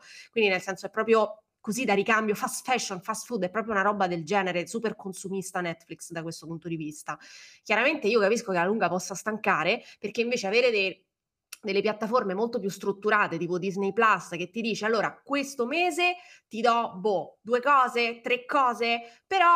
so quelle, no? Cioè, quindi tu c'hai un senso di ordine di maggiore. A me, sinceramente, Netflix alle volte mi mette proprio l'ansia, perché esce troppa roba e poi sai che c'hai anche altre piattaforme che fanno uscire roba, però se ne devo scegliere una che mi mette l'angoscia è Netflix, perché ogni giorno mi manda una notifica per dirmi che è uscita una cosa nuova. E tu stai lì che devi, che, che, che, che devi scrollare pure la, l'ordine, là, le dieci più viste de, della settimana, eccetera. Quindi... io capisco che alla lunga possa stancare una piattaforma come Netflix, anche perché poi il film, quello, quello la chicca, quello è, effettivamente non è una no, settimana. La cioè, regina degli no, scacchi ogni... ormai c'ha due anni, eh, se sì. vogliamo dirne uno, ah, no? Per dire, eh, per dire, sì, insomma. Eh... Andiamo, andiamo avanti, alla andiamo prossima avanti. notizia. Oh, parliamo, parliamo, di, da Netflix ne passiamo... Andare? Da Netflix ah, no, passiamo... pensavo che era arrivato il momento in cui io me ne devo Net... andare. Da Netflix passiamo ad Amazon Prime Video, perché oh. è ufficiale l'acquisizione da parte di Amazon Prime Video di M G M. Così proprio. Allora, però vanno in giro e, e sbigliettano, buttano banconote ormai. Eh, e infatti prossimamente su Prime Video vedremo moltissimi eh, titoli prodotti da M G M, tra cui ricordiamo la... ma tipo zero zero sette, zero zero sette la saga di Rocky, eh, oppure di um, Hannibal, la, quindi la, il silenzio degli innocenti, quindi tutta la saga de, del silenzio degli innocenti, e quindi di Hannibal. Inoltre la cosa interessante è che a quanto pare c'è stata questa cifra, o almeno una presunta, quella che, che è stata dichiarata ufficialmente da Amazon, che ha acquisito M G M, che sono otto virgola quarantacinque miliardi di ah, dollari. Ah, mica sono sì, due no? eh, sì, miliardi di dollari. Tra l'altro è M G M che negli ultimi anni stavano con una mano davanti e una di dietro. Che ricordiamo comunque, dire. sì, ma ricordiamo che non è nulla, perché se ti ricordi Fox mi pare che ha pagato una cosa come cinquanta sì, miliardi sì, di Disney. Disney. Eh sì sì, beh, Fox era enorme. Vabbè, quindi insomma Amazon continua a comprare a destra e manca, che volevo dire? Niente, che, che c'è. Io sono molto contento perché... se non volete so comprare voi... pure Slim Dogs. cioè, Amazon. Noi ci facciamo comprare. sì, un paio di milioni, va bene. Jeff, Jeff, io tre milioni a testa. Ehi. eh, tre milioni. Ma uno va, vale, bene, Jeff, uno va bene, Jeff, uno va bene. Adriano, dai, vale. In prospettiva dodici milioni non vale. Eh. Vale, vale, vale. Paio, sì. In prospettiva eh. sì. Vabbè. Io sono contento molto per Rocky, perché a parte zero zero sette in realtà non sono un mega fan io. Non sei? Per, no, mm. uh, però Rocky è una delle mie saghe perché non vola, preferite. No, non vola. Non però vola, Rocky è una delle mie saghe preferite, sono mega mega in fissa che l'abbiano messa su M G M, tranne del quinto, e soprattutto Creed, perché probabilmente mo c'è da capire i futuri film prodotti, cioè già in fase di produzione della eh, M G M, eh beh, eh. come finiranno lì, per esempio, in piattaforma. Per esempio per zero zero sette la questione è un po' complicata, questo se ne è parlato da tanto, perché loro non hanno, su zero zero sette so per certo che non hanno acquisito i diritti al cento per cento, parte dei diritti di zero zero sette sono ancora di Barbara Broccoli, comunque della famiglia Broccoli, quindi non avranno potere decisionale cento per cento su quello che è il futuro di, di zero zero sette, che si è, fini- eh, si è chiuso con l'ultimo in un modo abbastanza, cioè ha proprio chiuso un qualcosa che verrà riaperto e chissà come, sì. Perché non lo so. Violetta, che ne pensi tu di questa notizia? Ma io di zero zero sette neanch'io sono una grande fan, quindi non, non gli sto troppo dietro a come si è concluso, che succede, eccetera. Però ehm, quei gesti che cosa significano? No, no, sto parlando no, con la regia, no, no, forse ti ah, sei... Okay, ti pensavo sei... al commento, che no, cosa no. mi sta dicendo tra le righe? No, ti sei avvicinata forse troppo il microfono, sei un po' più alta. Non l'ho, di... non l'ho toccato. Non l'ho toccato, no, non l'ho toccato. No, no, si era avvicinata avanti, troppo lei, basta, tutto qua. Ah. Sono qui, sono qui. Ah. E vabbè, nel senso, spero che queste cose non diventino troppo, cioè che, che non sparisca troppo la concorrenza, no? Perché poi diventa una concorrenza sleale, cioè abbiamo visto Disney che sta fagocitando tantissime cose, adesso ci si mette anche Amazon, cioè la diversificazione di studi è assai importante alla fine, perché comunque eh, è importante avere studios che fanno cose diverse, prodotti diversi, che hanno visioni diverse, eccetera. Quindi mi preoccupa sempre un po' quando queste major cominciano a inglobare da, da destra e a manca. Eh, Quindi vediamo, insomma, c'era stata un po' questa polemica che Disney aveva veramente eh, quasi monopolizzato il mercato ultimamente, no? Perciò mo ci si mette pure Amazon. Vabbè. Se non lo fanno è solo per l'antitrust, non per altro, mm. secondo me. Eh, non lo possono eh, fare, eh, perché non lo possono fare. Perché non, non lo possono fare, eh. però. Quindi... La cosa, la cosa interessante sarà in realtà più che altro vedere un po' come si, e anche notare come si è evoluto il, lo studio system ad Hollywood, perché praticamente ormai chiunque ha una piattaforma e se non ce l'hai comunque fai dei patti con piattaforme per mandare Beh, i tuoi sì. siti. Per esempio, una delle poche piattaforme che eh, non esistono è una piattaforma di esclusiva Sony, ma la Sony ha fatto sia un accordo con Netflix e sia un accordo con Disney Plus, ah. che gli è convenuto ancora di più per mandare la roba Sony, per mandare la roba eh, sì. Sony. Quindi è interessante vedere come si evolveranno le cose. Vedremo. Infatti, come dicevano prima in chat, c'è da tenere d'occhio Apple T V Plus. Ne abbiamo eh. parlato pure l'altra volta, perché ho miseri dubbi che Apple venda qualcosa a qualcuno, perché a me non è in politica loro vendere qualcosa, al massimo comprare pure loro, che dopo vediamo, dovrebbero infatti produrre cose diverse idealmente. Più spero. tardi parliamo di un trailer di una roba che uscirà eh, proprio di Apple. Su Apple T V Plus, una delle prime cose che stanno iniziando mm-hmm. a lanciare con Jared Leto. Sì, allora, andiamo avanti. Ritorniamo a parlare dell'Ucraina, in particolar modo di una cosa che ha fatto Spielberg molto interessante. Un Variety, una del, delle testate più attendibili di Hollywood, rivela questa, questa notizia molto bella, dove sia Steven Spielberg che la, che la sua compagna Kate Capshaw hanno donato un milione di dollari alle organizzazioni umanitarie Vabbè. ucraine, e questo è un dato di fatto, in realtà una è una bella molto, molto veloce che volevo, però di cui volevo trattare. È molto interessante anche come Hollywood sta, risponde, sta rispondendo alla guerra in Ucraina. Eh, diciamo che Schwarzenegger chiacchiera, eh, Spielberg apre esatto, il portafoglio, esatto, come funziona esatto, questa cosa. Eh, ognuno, ognuno mette quello che ognuno può. Mette quello che può. Ognuno mette quello che può. È vero che, cioè, sembra proprio, ma mo, mh, non è per eh, giusto per aggiungere qualcosa a quello che abbiamo detto prima, sembra proprio che mai come adesso l'Occidente stia proprio facendo, cercando di fare di tutto per non dover andare lì a fare, ad, aum- ad eh, amplificare sì. questa guerra, cioè ci stiamo proprio provando in tutti i modi, quindi ricordiamocelo poi quando fra dieci anni continuiamo a parlare male de... per carità l'America c'ha le sue colpe, i suoi danni ha fatti in Medio Oriente, per carità, però poi ricordiamoci quando l'Europa soprattutto, ma in particolare l'Occidente, eh, in questo periodo sta veramente provando la qualunque per non fare più danni di quelli che già sono gravissimi che stanno facendo sì. adesso. Però vabbè. Spielberg, grande uomo, posso dire. Bravo Stefano, non eh, solo un grande eh, regista. Ma non solo lui, eh, c'era tutta una sfilza di, di sì, persone sì. che stanno donando. C'era lui, Kate Capshaw, Mila Kunis e Ashton Kutcher, Olivia Colman e Busy Phillips, che tra l'altro c'era scritto che si sono rivolti a Cameo, che io lì per lì ho pensato ma che cazzo non c'entrano quelli dei dolci, scusate, no, è una piattaforma di, di ah, video in realtà, okay. questa Cameo, però lì per lì avevo pensato che veramente fossero quelli per dei mandare dolci. Cioccolate Quindi, calde capito, cioè una roba del genere, no no no, stanno sganciando tutti un sacco di soldi, in primis eh, Spielberg che è il più famoso, no? Quindi insomma c'è una fake news che è anche uscita in chat che vorrei subito chiudere, non è vero che dona- eh, DiCaprio ha donato dieci milioni di dollari, ah, è bufala, è una fake news, ah, è bufala. È bufala. Eh, però è interessante, io ripeto, secondo me la cosa molto molto interessante è vedere come anche Hollywood sta rispondendo a questa cosa, capito? Cioè non è una questione solamente eh no, politica, ma proprio certo. sta diventando una... È per quello che dico, cioè stanno proprio provando in tutti i modi, cioè stanno mettendo sì. sul campo tutto quello che non è soldati, capito? Eh, quindi... Ma adesso andiamo avanti. A che... Puoi uscire, se vuoi puoi uscire, mannaggia, devi andare in bagno, mannaggia. Perché oh, arriviamo Marvel. A, a Marvel e Company, ecco roba qua. Mia, ma parliamo di una cosa molto brutta per qua. Me. E soprattutto ne parliamo per molto poco tempo, quindi ragazzi non ve ne andate, rimanete qui. Allora, eh, Sydney Sweeney, che eh, tu hai imparato a conoscere, tu l'hai vista Euphoria? Tu ah, sì, Euphoria? Sto vedendo la sì, due. Lei, vedendo la lei, lei fa Euphoria, è una delle ah, ah, ah, protagoniste ah, di Euphoria. È una delle protagoniste, è una delle protagoniste una di Euphoria.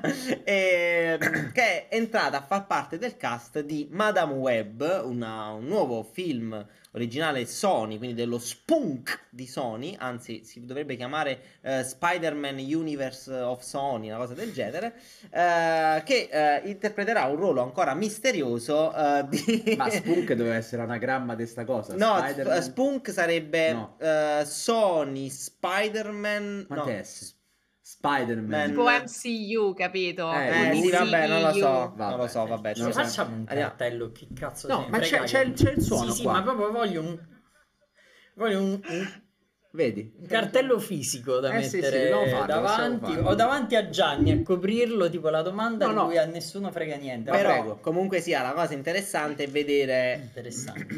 vedere questa, questa attrice diventata ormai comunque famosa per questa serie che, fa part- che farà parte di questo cast in un ruolo ancora mh, in realtà sconosciuto. Madame Web, in Madame Web ricordiamo che ci sarà anche, come cavolo si chiama, quella che ha fatto cinquanta sfumature eh, ma Dakota, no, Johnson. Dakota, Dakota Johnson Madame Dakota Web Dakota che, Johnson. Dia... che allora, cos'è? Parliamo de... non so Violetta, tu sai chi è Madame Web? Eh, s- s- nì, nel senso okay. so delle cose basilari, che lei ah. è tipo una villain che ha a no. che fare con il mo- no, è non una è. buona che ha a che fare con il mondo di Spider-Man ed è una specie di Spider-Woman, comunque una donna ragno, una cosa del cioè, genere. Nel ecco. senso, hai tratto quelle due informazioni che si possono ricavare dal nome. Madame Web è una donna del mondo di Spider-Man. Adrià, ma è così che va- porta avanti la carriera mia, esatto, capito? Cioè, è, cioè, è una torta, torta. Vabbè. È così che piavo i dieci a scuola, capito? Fa- senza aver studiato un cazzo. Vi faccio io un po' il, il cappello introduttivo. La cosa particolare da notare è che, a differenza di tutti gli altri film della Sony con cattivi uh, di Spider-Man come Venom, mo esce Morbius che andiamo a vedere noi eh. ah, andiamo a vedere sì, ma davvero ti ha convinto? No, no aspetta aspetta Violetta, tu non lo sai, io ho convinto Giovanni ad andare a vedere Doctor Strange. Vabbè, però allora ah, sei te, allora vedi che sei te che stai diventando un bimbo minchia. Io sto diventando vecchio, mi ha preso e, per sfinimento e quindi ti fanno schifo, ti fa schifo Il potere del cane, ti fa schifo, stai diventando un bimbo minchia. Però se li vede tutti, fa eh? schifo, eh, non mi fa schifo, non era vabbè, incredibile eh, mi, mi prende per sfinimento, ti si attacca all'orecchio e comincia ne, ne, ne, ne. A un certo punto gli ci si basta che ce la smette, capito? Poi vado al cinema, dormo ah, e... eh, quindi proprio nonno sì sì sì Bravo, prendilo come un pisolino, sì, un sì, power sì, nap. Sì. Vabbè, comunque, uh, Madame Web, molto velocemente, mh, è una mh, sorta di strega che, si, che riesce a viaggiare tra le dimensioni. Non è un, un cattivo, è una sorta più di antieroe, perché non è né buona né cattiva. Lei semplicemente si interessa che uh, la linea temporale non venga, non venga distrutta. Ma la interpreta lei? No, non no. si sa. Ah. Probabilmente Dakota Johnson sarà questa Madame Web. E nulla, la cosa che a me risulta proprio strana è che tra tutti i vari personaggi questo è forse uno di quelli più legati a livello proprio di, di con Spider-Man. Quindi se non c'è Spider-Man nel film inizia a diventare un po' un problema, perché sta linea temporale chi la... Cioè lei è proprio quella che recluta Spider-Man per riuscire a sistemare la linea temporale. Senza Spider-Man che deve Senti, stare... Tu stai raccontando po- questa cosa. Vabbè. Io sto sentendo un kilohertz in testa, tipo... Eh, vabbè, questa cosa ma noi parliamo sentendo. di news, è successa questa no, no, cosa. Cioè, certo. oh. allora. Tipo quella scena, te la ricordi la scena Aspetta, di Scraps dove Violetta, c'è il dottor Cox? Hanno, che... Vai a vedere se è arrivata la pizza, hanno suonato. Ti prego, vai a vedere, perché ti metti che questa sera succede. Scusa, che stavi dicendo? Hanno suonato. Che stavi di... Vediamo, non lo so. Che stavi dicendo? Scusate, questo colpo di scena mi ha scioccato, Beh, ho dimenticato tutto. Eh, perché tutti. Non avevano mai suonato durante una live. Fermi tutti. Vabbè, vabbè, eh, intanto, vi, intanto vediamo. No, eh, dire esatto. No, ve la ricordi? Ve la ricordate? Scraps ve lo ricordate, no? Eh, quella scena famosa dove c'è il dottor Cox che a un certo punto dice a J D che lui sente soltanto dei suoni sì, quando sì, lui e Elliot parlano, no? Uguale. Eh, tipo quello, mi hai ricordato. Eh, quando Gianni parla Gianni, di questa però... roba, la testa va da un'altra parte completamente. Dice Crelian ottantasette, comunque con questo sfondo non si legge un cazzo. E dice "Ma Madame Web è una vecchia, è una vecchia nei fumetti, Dakota Johnson che c'ha zecca". Che c'è zec- eh, che non zec- lo so, ragazzi. Eh, boh, allora io forse letto, sarà giovane. Questa cosa me la sono chiesta anche io. Quindi le cose possono essere, da quello che ho capito, possono essere due: o che magari esplorano la gioventù di questo personaggio, quindi fanno una specie di origin story, oppure, come hanno, si è capitato spesse volte, oppure ehm, addirittura non è la Madame Web eh, che è stata che, a cui tutti hanno pensato, ma è un'altra versione fumettistica di questa Madame Web che in realtà si chiama eh, Julia Carpenter, questo personaggio dei fumetti, che è un'altra Madame Web. Eh, che, insomma, esiste sempre con il nome di Madame Web, ma era la pizza? No, no. Cos'era? Eh? Chi era? Ma è sette! Eh, sì, no. Ma che? Ma ci hanno proprio fregato, scusa. Io ci ho creduto. Vabbè. Che voleva che scusa, vai avanti. Quindi potrebbe essere, eh, se no, che tutti stanno pensando che sia la Madame Web, eh, quella bendata e anziana, eh, e invece potrebbe essere che loro metteranno in scena la Madame Web di questa Julia Carpenter, che è un altro personaggio dei fumetti, che eh, non lo so, io non la conosco, però forse Gianni ne sa. No, questa me. non la conosco manco io, pensa un po', allora forse penso che possiamo proprio andare avanti, cioè, non la conosce nemmeno lui. Ah, guarda, è entrato... Che Victor, è arrivato Victor. Giustamente dicono la vediamo se lui volta, la conosce. Giustamente dicono la prossima volta ordinate la pizza su Amazon. Eh, quello forse non è una cattiva idea. Ciao Victor. Ciao. Ciao. Come va? Cioè, avete una Come sfiga va? Con la pizza che è incredibile comunque. No, guarda, ormai lascia perdere, dobbiamo trovare una soluzione perché è veramente drammatica. Cioè, pigliamo le pizze surgelate se eh, sì, sì, fare. Bene, sì, però... eh, ma scusa, ma, ma, non, ma non capisco, cioè, ma non no. ordinate sempre dallo stesso? No, abbiamo, allora, abbiamo cambiato in tre diversi in queste varie live, però Mazza. perché la cosa carina è che noi volevamo proprio che arrivasse durante la live, ma qua penso che dobbiamo prendere... A sto punto live. forse ha ragione Giovanni, fatevi eh, la surgelata. Eh, sì. eh sì, sì, eh, sì, sì, faremo sì. così. Comunque Giovanni, allora, Victor, sì, Victor, Victor, stavamo eh. parlando, non so se hai visto che eh, tra le varie news di questa settimana eh, si parla di Madame Web, Ancora. un progetto per cui... Vabbè, eh, sì, vabbè, eh, progetto ah, non vedo l'ora mi... ma guarda io personaggio bellissimo. fondamentale tra... pazzesco sì, poi sì. voglio vedere proprio senza Spider-Man che cosa succede, ma uh, c'è Sydney Sweeney che si unisce al cast di questo fantomatico film, e Violetta stava parlando della possibilità di vedere un film magari un po' diverso da quello che ci aspettiamo, de- che ci aspettiamo piuttosto una Madame Web diversa da quella che ci aspettiamo. Secondo me semplicemente ah, la fanno giovane, è una cosa che... Eh, guarda, eh, io stavo leggendo che off, oh, eh, allora no, quello che ho pensato io è potrebbe essere un'origin story e quindi magari la prendono da giovane.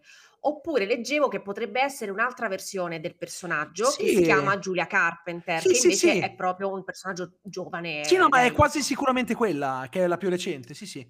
Eh, allora, lì, lì perché ci sono state tutte queste polemiche riguardo appunto a- all'abilismo che si poteva fare su questo personaggio, perché è un personaggio disabile, perché è un personaggio che ha una cecità, e invece pro- probabilmente verrà proprio eh, eh, rispetto al fatto che, che fosse stata scelta Dakota Fanning, intendo, e no, Dakota Johnson, Dakota scusate, Johnson. Ehm, Johnson.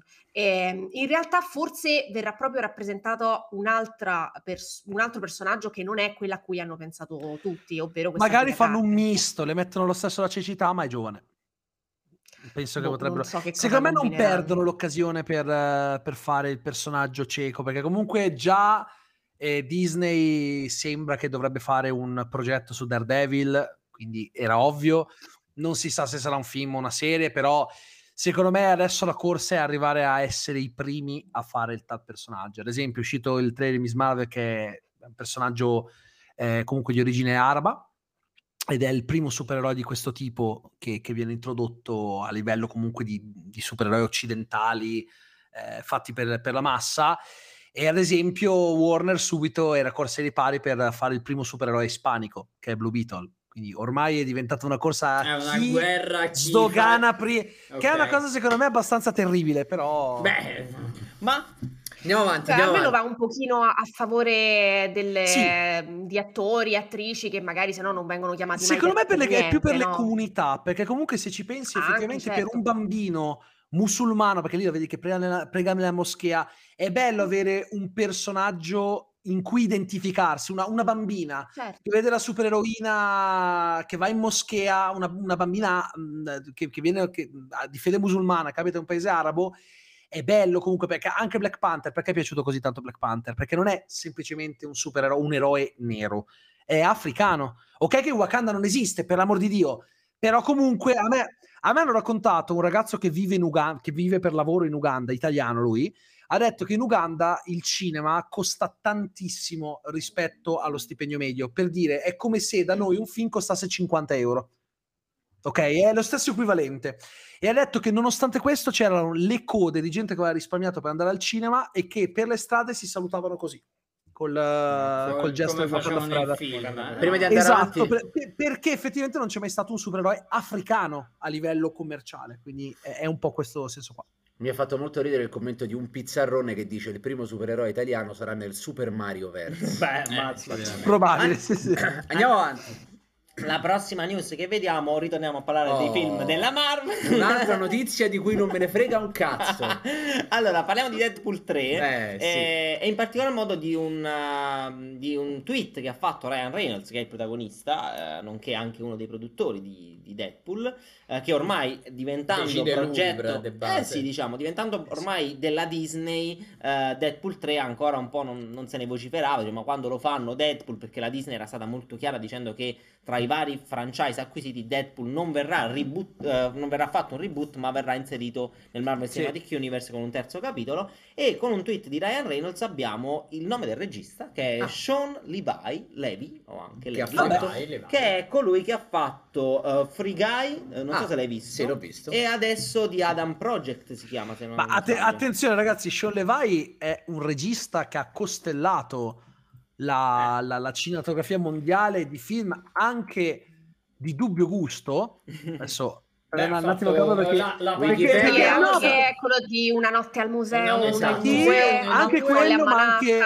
Oggi sposi qua, niente capito? Sesso, sì, ad esempio, sì, sì, sì. Nel commedione così un Però po'. Per esempio, le, com- le commedie cacciaronissime, capito? Eh, lui il, sì, gli sì. Stagisti a me non è dispiaciuto, quello prodotto sì, da quello era Google, simpatico. Di base, però il film quello con c'era Owen Wilson sì. e Eh, Vogue eh, sì, prodotto Vogue. da Google, che racconta di sti due tizi che vanno anzi- anziani di, dicono loro che vanno a lavorare a Google. Quello era carino, un, grand- una grandissimo, un grandissimo marketplace a Google fatto benissimo, eh, prodotto da loro, fatto benissimo, prodotto detto, da fatto loro, benissimo. Nulla, io sono abbastanza curioso. Deadpool secondo me è uno di quei supereroi che tra parentesi potresti vedere anche tu, perché è io mega scollegato. Ah, l'hai visto io Deadpool? Il primo l'ho visto, ah, ti ha fatto dopo cagare. venti minuti ho spento, ah, vedi, ma io dopo un po'. quarto d'ora eh, no, più o no, meno è dopo che dopo quando finisce la sequenza iniziale, eh, sì, sì, sì, che poi c'è la... eh. Guarda, Il secondo, ti posso dire che il secondo dagli una chance, perché cambia regia e, e cambia, cambia anche il tono, il film, cioè il tono è sempre quello caciarone, però nel senso cambia la scri- come lo scrivono. Devo dire che il primo non mi era piaciuto per niente, il secondo invece mi ha divertito ma da matti, lo posso vedere il due sì, se non anche. Ho visto l'uno sì, sì, sì. Ah. Riguarda sì, sì, Dune sì, sì, sì. Riguardo riguarda Dune, Dune. L'hai visto Dune? Riguardalo perché ah, dice meglio. Che riguarda ah, okay. Dune. Ok, ok. O vabbè. Riguarda anche Il potere del cane. Ah, Violetta, okay. Che cosa ne pensi di questo Shawn Levy o Leva? Guarda, secondo me per, per il tipo di film che, che è Deadpool, mh, cioè alla fine è un film caciarone, eh? Cioè i, gli sceneggiatori restano quelli, quindi bon. E per il tipo di, di regista che è lui, alla fine Deadpool è un film così, un po' cazzone, un po' caciarone, che deve avere una scrittura sprint, quindi io non penso che andrà a fare grandi danni eventualmente. Prima di lui c'erano stati Tim Miller, che aveva già fatto Love, Death, Robots, uh, la serie lì, e Terminator, uh, Destino Oscuro, una roba che non ho mai visto. E prima ancora il primo era invece di mh, uh, David Leitch, che invece quello è tosto, fa dei film d'azione della Madonna, uh, John Wick, eccetera. Uh, il secondo di David fine... Leitch, scusami, no? Secondo. Il secondo? Secondo, sì, sì. Secondo. Uh, scusate, uh, sì, sì, il secondo, ho detto il secondo, il secondo, ho detto il primo, volevo dire il secondo. Eh, no, il primo era di quell'altro, ehm, quindi non lo so, cioè io non lo vedo come un potenziale cataclisma. Secondo me ci può pure sta bene a fare sto film un po' così caciarone. Mm. Andiamo, Victor, tu? Che se, se gli sceneggiatori sono gli stessi. Io, io invece sono, non sono molto d'accordo, perché tanto Tim Miller quanto David Leitch comunque erano abbastanza bravi di leggere film action. Levi ha più che altro esperienza con le commedie, non è uno che fa molto, cioè io per, per Deadpool ci vedo uno che sappia dirigere bene l'azione, perché l'azione in Deadpool è frenetica e quasi epilettica. Però se ci pensi lui ha fatto commedie d'azione, cioè alla fine Free Guy e Adam Project sono super d'azione. Anche no beh sì, Teams, non ho visto di Adam Project, quello è vero. Free Guy è d'azione, ci sta, però secondo me è una roba un po' diversa. Però c'è da dire una cosa, che se Ryan Reynolds eh, ha spinto per farlo diventare regista, perché vuol dire che tanto con Free Guy, che peraltro è stato un successone inaspettato, non se lo sarebbero mai figurati così di successo, e anche da Adam Project sta piacendo molto, quindi se si è trovato così bene con lui è perché evidentemente pensa che possa farlo, quindi io, io non sono preoccupato. Comunque Levi fa queste commedie così, però Free Guy mi ha divertito molto, per quanto sia un film idiota, però è proprio quello il punto, è un film idiota, non magari alla Deadpool, ma ti fa capire che può tranquillamente fare un film come Deadpool. Spero Capito, che esatto. regga quell'azione lì, perché l'azione di Deadpool è molto specifica. Però sì, alla fine è un mestierante Shawn Levy, cioè è uno che fa il suo, fa il suo, fa il suo mestiere anche piuttosto bene. Tutti i film che ha fatto, bene o male, sono stati alla fine dei successi, perché se hanno fatto tre film sulla notte al museo vuol dire che saranno andati bene, se no si fermavano al primo, quindi...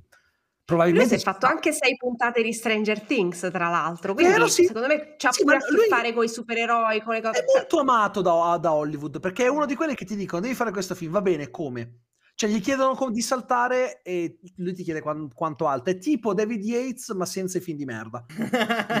oh, mi permetto, quanto è importante quindi il nome di, cioè, il nome di un regista in, quest- in questo tipo di prodotti? Che sono tipo di prodotti zero, che... perché lo fa il titolo eh, eh, esa- cioè ok eh, non lo so cioè, perché oppure, ad esempio oppure, oppure quando sei arrivato alla fine che non ce la facciamo più con Spider-Man, allora riprendi Raimi per ricreare, dire, sì. allora aspetta eh, riprendo perché, Raimi esatto, capito cioè, prima io... tu splo- spolpi il nome fino alla fine, quando non hai più niente da, da, da succhiare allora ripassi al regista, perché il discorso cioè, detto questo Strange... vado a prendere dell'acqua okay. perché sono troppo intelligente. Il discorso Doctor Strange Raimi lo capisco, perché c'è tutto un discorso dietro su Raimi che ha tirato fuori lui Spider-Man eccetera, che se non sbaglio Doctor Strange questo è tipo quello un po' più oscuro sì, da, di tutti horror. Quindi eh, il fatto sì, che sì. ci sia Raimi può funzionare, però in altri film come Deadpool tre o altre cose un po' che sono azione eccetera, quanto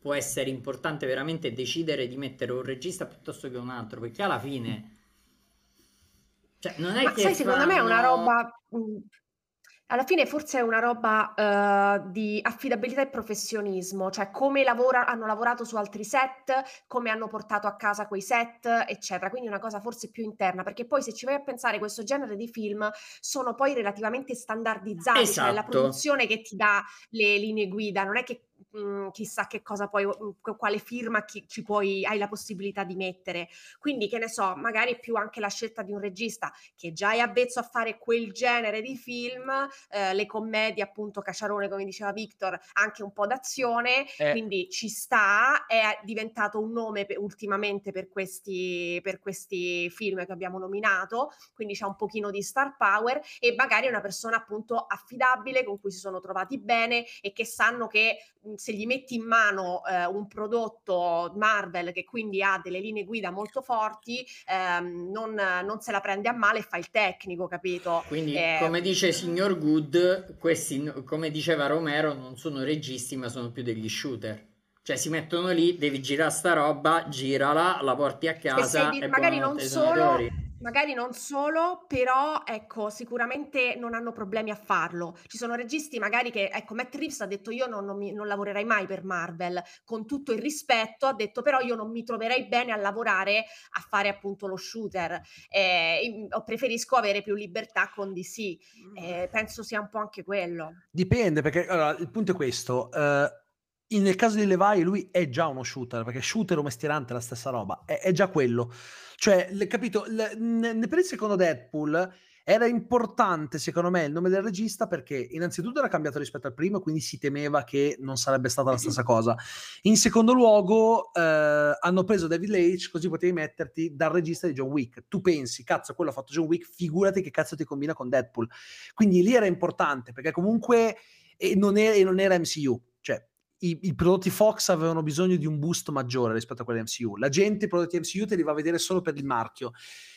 È anche vero che ci sono dei registi che sono riusciti a imporre una visione, un minimo autoriale in prodotti M C U, ad esempio Derrickson con il primo Doctor Strange, secondo me ha fatto un buon lavoro e se lo guardi si vede che è un, pro, che è un film di Derrickson. Poi anche sicuramente hanno Contor, per esempio, Branagh Contor, eh, io quelli sì, sono primo... gli unici che vedo veramente, cioè proprio anche Gunn con Guardiani della Galassia, cioè Guardiani della Gun, Galassia, esatto. Ragazzi, Gunn allo stato puro, madonna. Ma non solo, ad esempio tu prima dicevi Sam Raimi, il, il motivo per cui ho scelto Sam Raimi è perché Faghi ha definito Doctor Strange in the Multiverse of Madness il primo film horror di sì. Marvel, ovvio che deve, horror de, dell'M C U deve essere un horror per ragazzi. Se tu mi dici chi è che potrebbe dirigere un horror che possano vedere anche i ragazzi, cioè a me non vengono in mente altri, cioè il primo nome che ti faccio è Sam Raimi. Sì. Sì, perché di fatto l'Armata delle Tenebre, il secondo La Casa, okay, sì. Drag Me to Hell e Darkman sono tutti horror, ma non sono horror basati sullo splatter, c'è un po' di gore, c'è il sangue, ma è tutto talmente cartunesco e fumettista, cioè lui è un regista che è perfetto Fumetti. Per i cinecomic, perché lui nasce come regista che tutto quello che faceva lo metteva nell'ottica fumettistica, sì. Solo che è un grande autore, non è uno shooter, quindi come, ci sta che faccia da...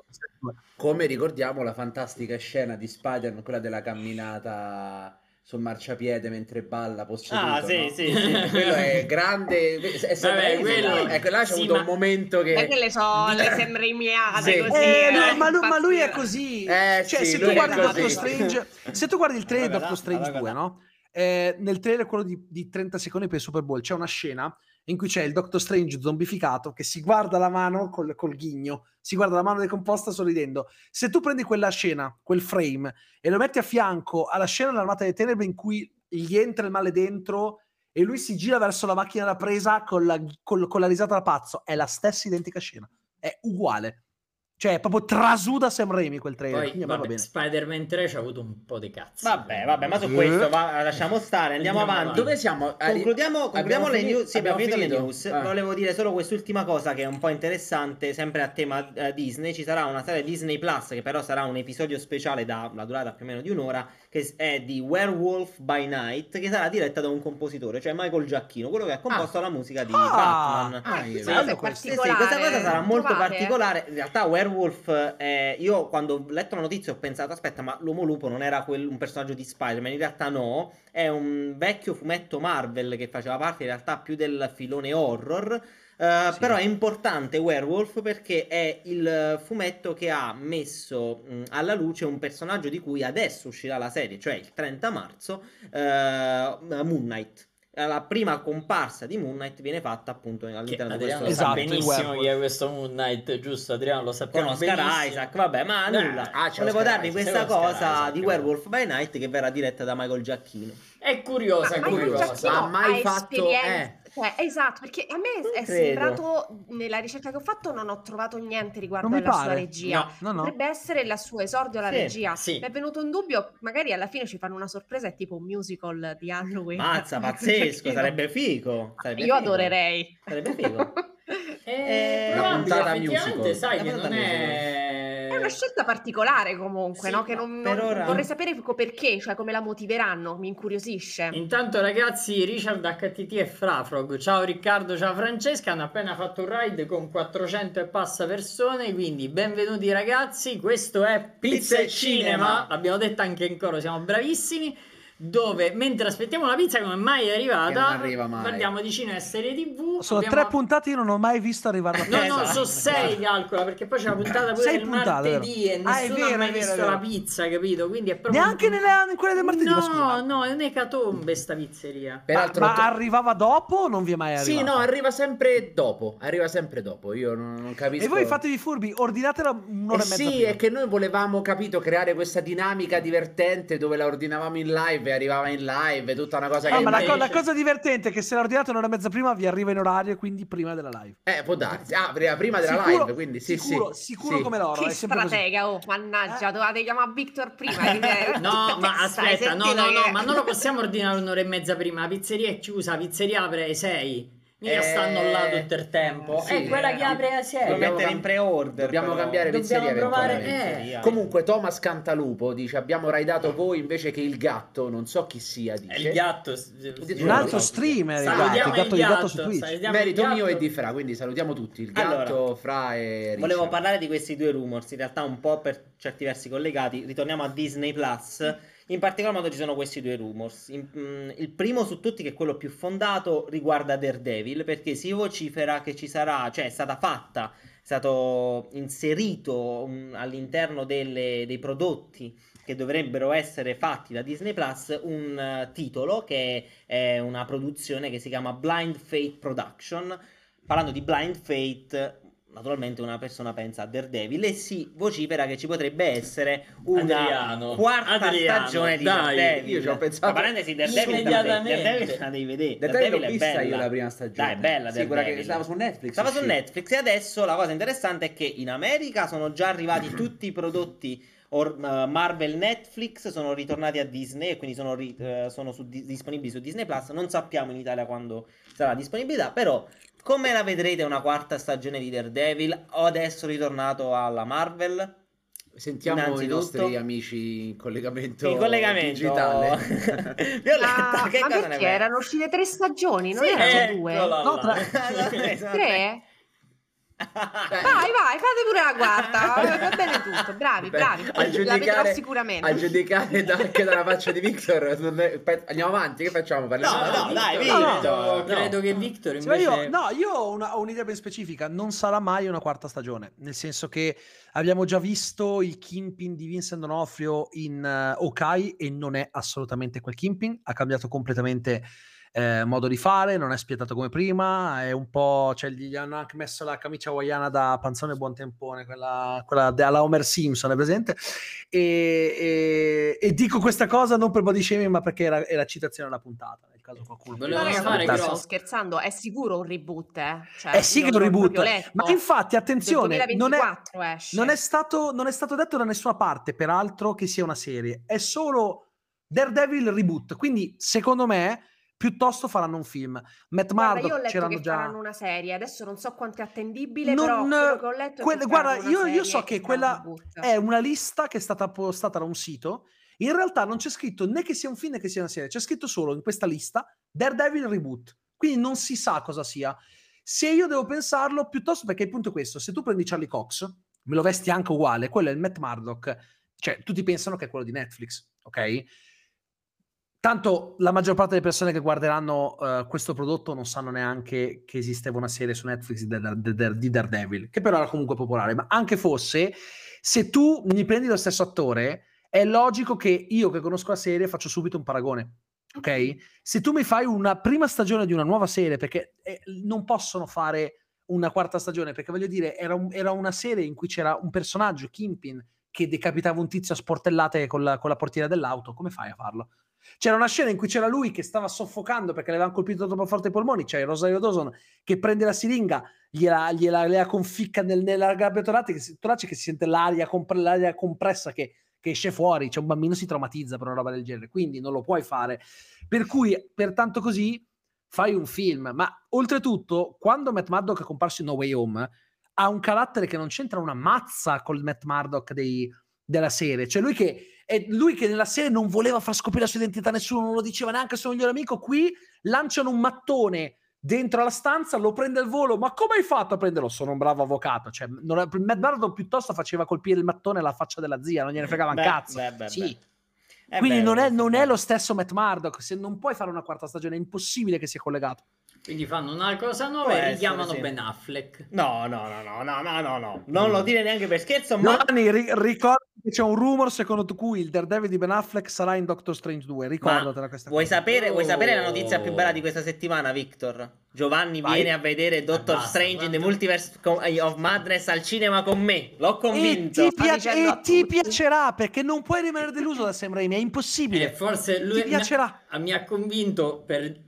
Gianni che non si stacca più dalle orecchie, comunque c'è il nome di Sam Raimi. Sì, vedi che allora funziona.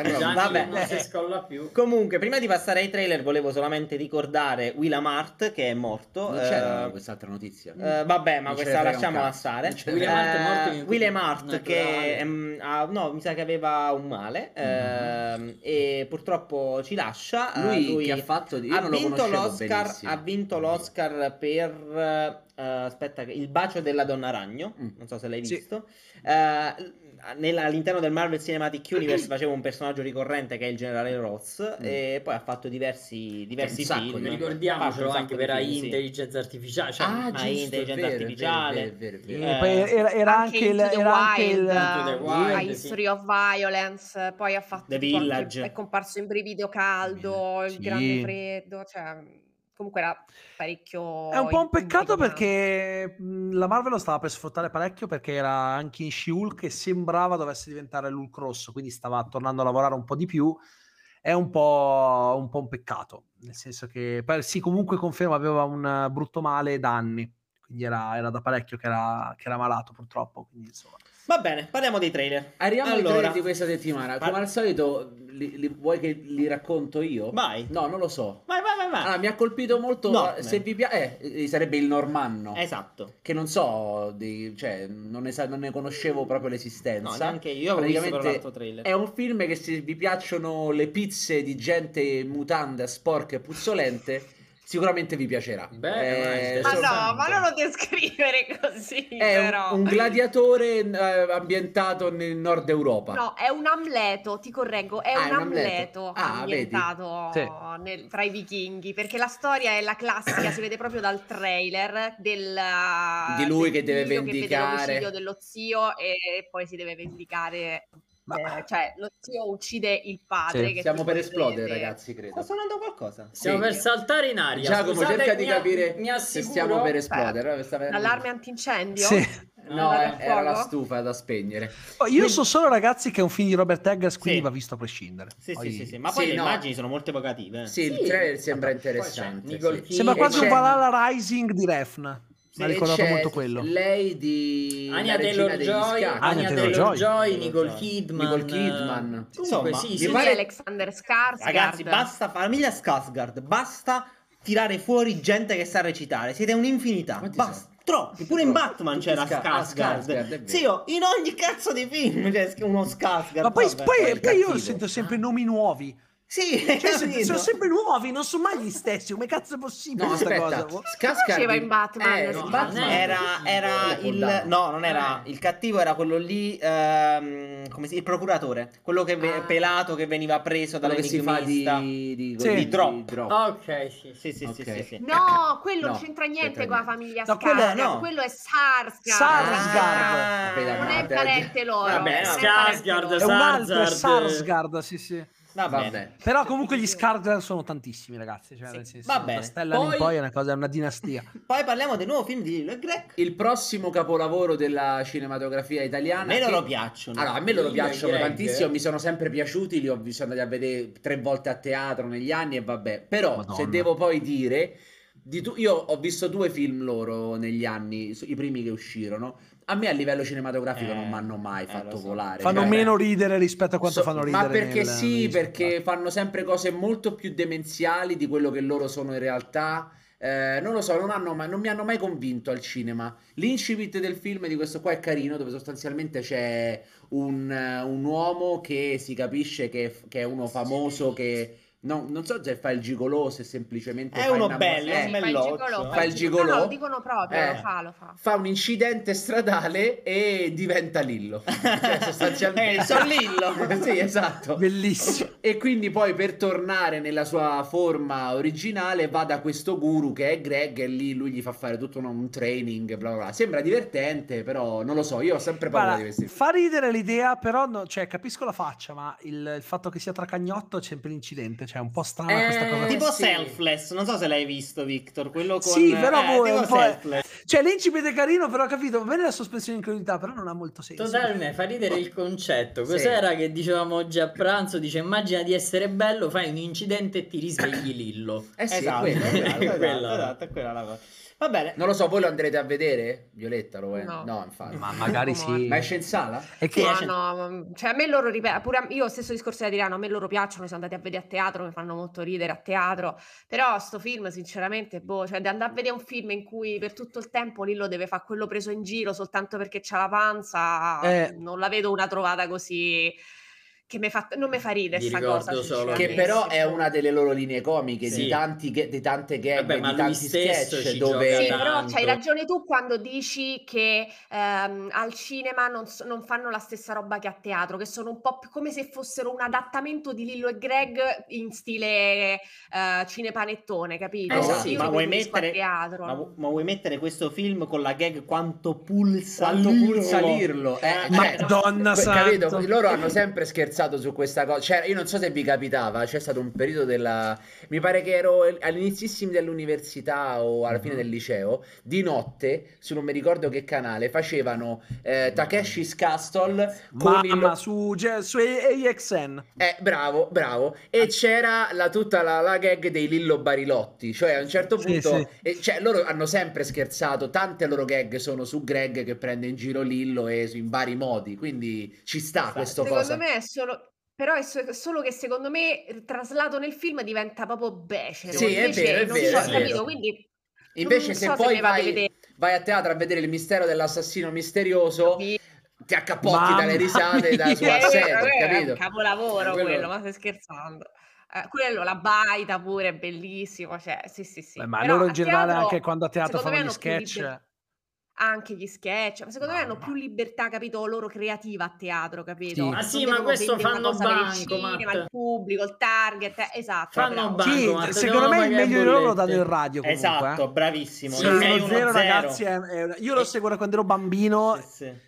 Il grande capo cioè, adesso, adesso è... c'è anche l'Undine ogni tanto quando fa ciao. Almodovar io ho sentito che fanno Almodovar loro Adriano lo devi fare tu il grande capo e sti cazzi quando Gianni comincia a parlare di Marvel e sti cazzi pensa che io ho sentito Greg una volta suonare lui è loro bravo sono, ma lui è molto bravo fanno diverse hanno fatto a, me, Beh, a Roma diverse serate sì. nei pub il ti latte ricordi... i suoi derivati eh, erano... erano lo... eh. ti ricordi il pub eh, sì. dove abbiamo girato Vittima degli Eventi quello sì, sotto okay, eh. lì ce li ho di due ah. volte che suonavano eh, va bene bravi. Altro trailer dobbiamo gatto... ricordare Otto il passerotto no, ecco, no, no, dobbiamo...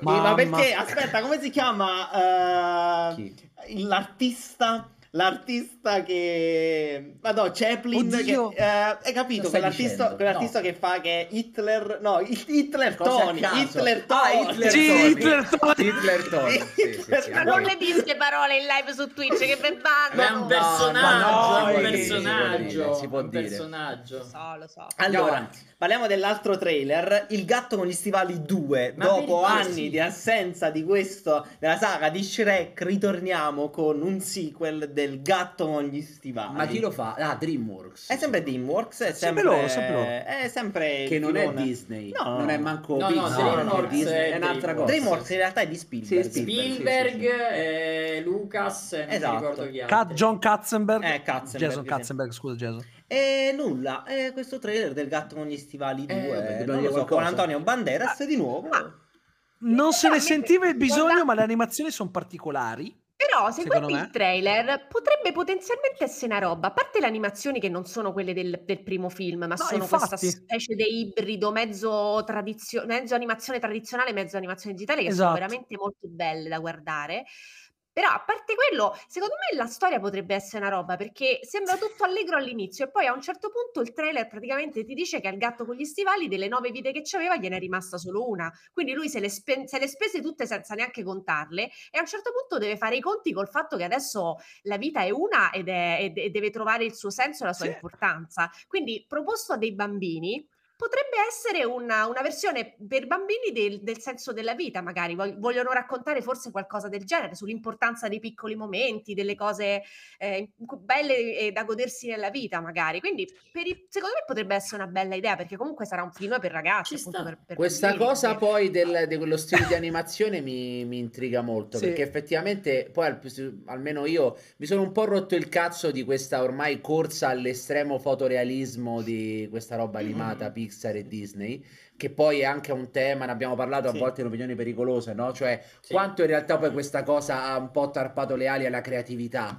da questo punto di vista, perché magari ecco operazioni tipo questa o magari altri tipi di messa Spider-Man, in scena, per esempio. Ma prendi Spider-Man no, eh, Into the Spider-Verse, eh. Into the Spider-Verse la, solo l'animazione è quella cosa che ha convinto a me ad andare al cinema a vedere quella roba, quindi ben venga un tentativo, magari tro- aprono una, un nuovo filone, no? Di sì, sì. Ma un po' lo stanno aprendo, e eh. anche Netflix ha fatto un film molto interessante che vi consiglio, si chiama I Mitchell contro le macchine, che è candidato ah, pure agli Oscar. Oscar, e anche lì è stato fatto da Sony e c'ha quel tipo di animazione molto particolare, a me è piaciuto molto quel film, ve lo consiglio. Sì.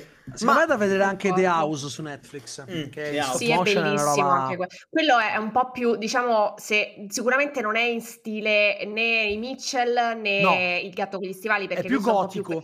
Più... Sì, quello è un, proprio un, un film d'animazione per adulti, direi, perché è filo, cioè, proprio filosofico, ha veramente... tutti i suoi significati nascosti, però è bellissimo. Però per dire, eh. secondo me, non so se avete visto che è uscito al cinema ieri Bell di Mamoru Soda. No. Per me è be- quello, allora, non è il suo no, migliore, è, è quello un giapponese. Meglio... Sì. Beh, Osoda è quello di Mirai, è quello di Wolf Children, di Summer Wars. Summer Wars un po' più bellino, però la tematica è simile, e secondo me quello sperimenta abbastanza con l'animazione, perché comunque usa anche tanta C G I, ma sempre travestita da due D, quindi è molto, molto interessante anche quello. Quindi di cose, di cose nuove le stanno facendo, eh. Ma parliamo dei main event più importanti a livello di trailer, cioè The Boys stagione tre oh. e Miss Marvel. Allora, ma cioè mi hai saltato le uniche di cui io ero interessato a cioè, parlare. Diavoli Diavoli, ma non parlare bene, però parlare in qualche Vabbè. Diavoli e, wo- e We Crashed. No, va bene, ma parliamo Diavoli di, di, parliamo di The Boys. No, The Boys. No, parliamo di The no, Boys. Zio, dai, eh, dai, stiamo arrivando poi a chiusura. Parliamo quindi... di The Boys e poi parliamo di fatto. We Crashed. Almeno di We Crashed che c'è già lì dobbiamo parlare. Però dai. Miss Marvel è nel titolo, zio. Eh, va bene, quindi dai. dobbiamo parlarne. Dai. Mi dispiace. The Boys stagione tre. Allora, secondo me il trailer pazzesco. Mi è piaciuto ma tanto. Che bomba è sto trailer, raga, cioè, trailer è figo, con sì. una musica però bellissima. Ho, ho, ho, ho a mostrarlo perché c'è una leggerissima sì. violenza. Ah sì, è vero, ha ragione. Io, io eviterei di mostrare lo schermo. Sì, è vero. Vabbè, ma comunque... E poi è bellissimo perché non ci sono dialoghi, è soltanto no. un fomento da musica e immagini, capito? Cioè, hanno proprio flexato alla grande sì, sì. Il, il potenziale che c'ha sta serie. Ma hanno anche fatto, fatto delle... Un assurdo. Ha fatto delle citazioni alla cultura pop, io non, non lo sapevo, me l'hanno fatto notare perché non conoscevo questa cosa. Mi hanno detto che eh, la scena di A-Train, che quella con le regie drink, è una roba, fa, era una, la pubblicità della Pepsi fatta da una Jenner, non ricordo quale, che era stata ritirata... per questioni di inclusività. Jenner quindi dei Gard- Kardashian, una... loro? Sì, esatto. Eh, e praticamente, e non lo sapevo neanch'io, è andata con una città, perché praticamente eh, tipo era una manifestazione di, dove c'erano tante persone nere, e lei tipo la metteva fine a questa manifestazione offrendo ai poliziotti una Pepsi.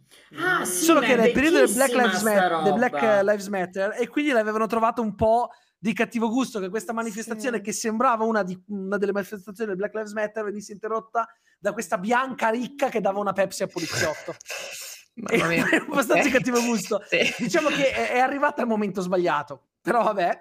E, e, e è significativo che il protagonista di questa scena sia E tre, che effettivamente è nero, che, offreva che però offre un suo energy drink a... ai poliziotti per fermare la manifestazione. Quindi anche questa, c'è questa vena legge, proprio lievissimamente ironica che le caratterizza la serie, che secondo me è la bomba. Sì, vabbè, ma The Boys gioca molto, è molto mh, uh, acido su queste cose, è molto mh, al vetriolo, Madonna. Quindi secondo me ci regalerà belle soddisfazioni, non vedo l'ora. Cioè il trailer mi ha veramente messo super hype. Sono proprio Beh. curioso di vederlo e sono proprio curioso di capire dove vogliono andare ad apparare la storia, anche rispetto a come sì, ci sì. siamo lasciati con uh, la seconda mm. stagione, senza fare spoiler. Poi c'è un nuovo personaggio, però. non so se avete notato. C'è Capitano America della, dei The Boys praticamente, con tanto di scudo. Quello... Quello è Soldier Boy, che in italiano è tradotto come, da, fin dai fumetti, come soldatino, che in teoria lui crepava male nella seconda guerra mondiale ed era uno dei primi super. Qui probabilmente, siccome si vede alla fine che gli tolgono i tubi, che si risveglia, diventa il Capitano America della, della, della Vault, con il Patriota che probabilmente lo vede come una sorta di, di nuovo rivale che gli toglie, perché effettivamente eh, comunque Jensen Ackles, insomma, bello è bello, non è che si può negare, quindi insomma c'è questa, alla presenza sembra il classico patriota americano, quindi e poi wow, c'è anche vale. la cosa del, del composto che prende Butcher, perché eh, non è ma com- quella cosa ma sconvolge, è... cioè io non me l'aspettavo mai, eh, perché non era loro... quello contro i, i super sì. a tutti i costi, che non voleva essere come loro. Tu considera che nei fu- allora, la, la grande differenza della serie, perché io, allora, io i fumetti sono tra, tra il mio brand di fumetti preferito, però io preferisco la serie, perché il problema dei fumetti è che nei fu- allora, Ennis, Garth Ennis, lo scrittore, odia con tutto se stesso i supereroi. In The Boys i supereroi sono viziosi, eh, violentatori, sono la mostruosi, merda, ma non c'è un motivo. Però non c'è un motivo. Sono così perché lui dice, perché sono così sui supereroi? Lui rispose, perché mi stanno sul cazzo i supereroi. Non c'è un motivo. Se sei un supereroi sei per forza una merda. Nella serie invece io preferisco, perché a un certo punto un po' la violenza de- del fumetto di The Boys era esagerata, c'era, tro- c'era proprio gratuita. Qui invece c'è nei momenti giusti e poi i supereroi hanno un motivo per essere come sono. Sì, nella c'è sempre serie, un motivo dietro. Quando l'ho vista nella io serie, mi sì. dava molto l'idea che sono un po'... diciamo che il fatto che sono dei super ogni tanto li fa credere sì. che sono, possono fare tutto, ma, ma poi vengono questo. sfruttati talmente tanto eh, che si esauriscono, esatto, e il fatto è che nei fumetti, questo lo dico a Violetta perché ma- magari non li ha letti, nei fumetti loro fin dall'inizio hanno preso il composto via, hanno tutti i superpoteri, ah, sono tutti super forti e sì è quello, quindi ho preso Butcher? tutti, tutti sì sì, sì, sì certo hanno tutto il compa- ah. la, cosa di, la cosa di lui che, non, che odia i supereroi e non vuole essere un supereroe è solo nella serie. Lui, nella, lui nel, nel momento no. in cui gli dà la possibilità prende il composto V per fare il culo al patriota subito, cioè fai conto che è l'unico che non ce l'ha, si stiano ricollegando al, è, al fumetto, esatto questo. Però quello che lui prende non è composto V, perché il composto V è blu, quella fiala che ha in mano e che vomita a un certo punto è verde è. Quindi non mm. si sa bene cosa sia. Vediamo. Sono molto curiosa. Chiudiamo con, sì. con, con Miss Marvel. Come, eh no, sì, con Miss Marvel, sì. Andiamo, eh, andiamo, nel titolo, andiamo, mi dispiace, andiamo, Miss Marvel è il trailer del momento. Io allora. te l'ho detto, lo cambiamo autore per questa allora. cosa. Tu che hai detto, questo ci abbiamo, questo ci teniamo. Allora, e Miss quindi... Marvel, nuova serie Disney Plus, è uscito oltre che il trailer anche il teaser poster. Allora, mo io ho sentito un po' di lamentele riguardo questo personaggio e non sono per nulla d'accordo, perché eh, hanno un po' eh, cambiato i poteri di questo personaggio che è Kamala Khan. Secondo me è il cambiamento è giusto per il semplice fatto che devono rebuttare i Fantastici quattro. E quindi il problema grosso è Capito. che avrebbero due supereroi con gli stessi identici poteri, perché cioè, se non sì. lo sapete, nei fumetti Kamala Khan è, eh, ha lo stesso potere di, Mister, di mister Fantastic, cioè di base si può allungare quanto vuole. E quindi qui hanno me- invece messo così freddo, esatto.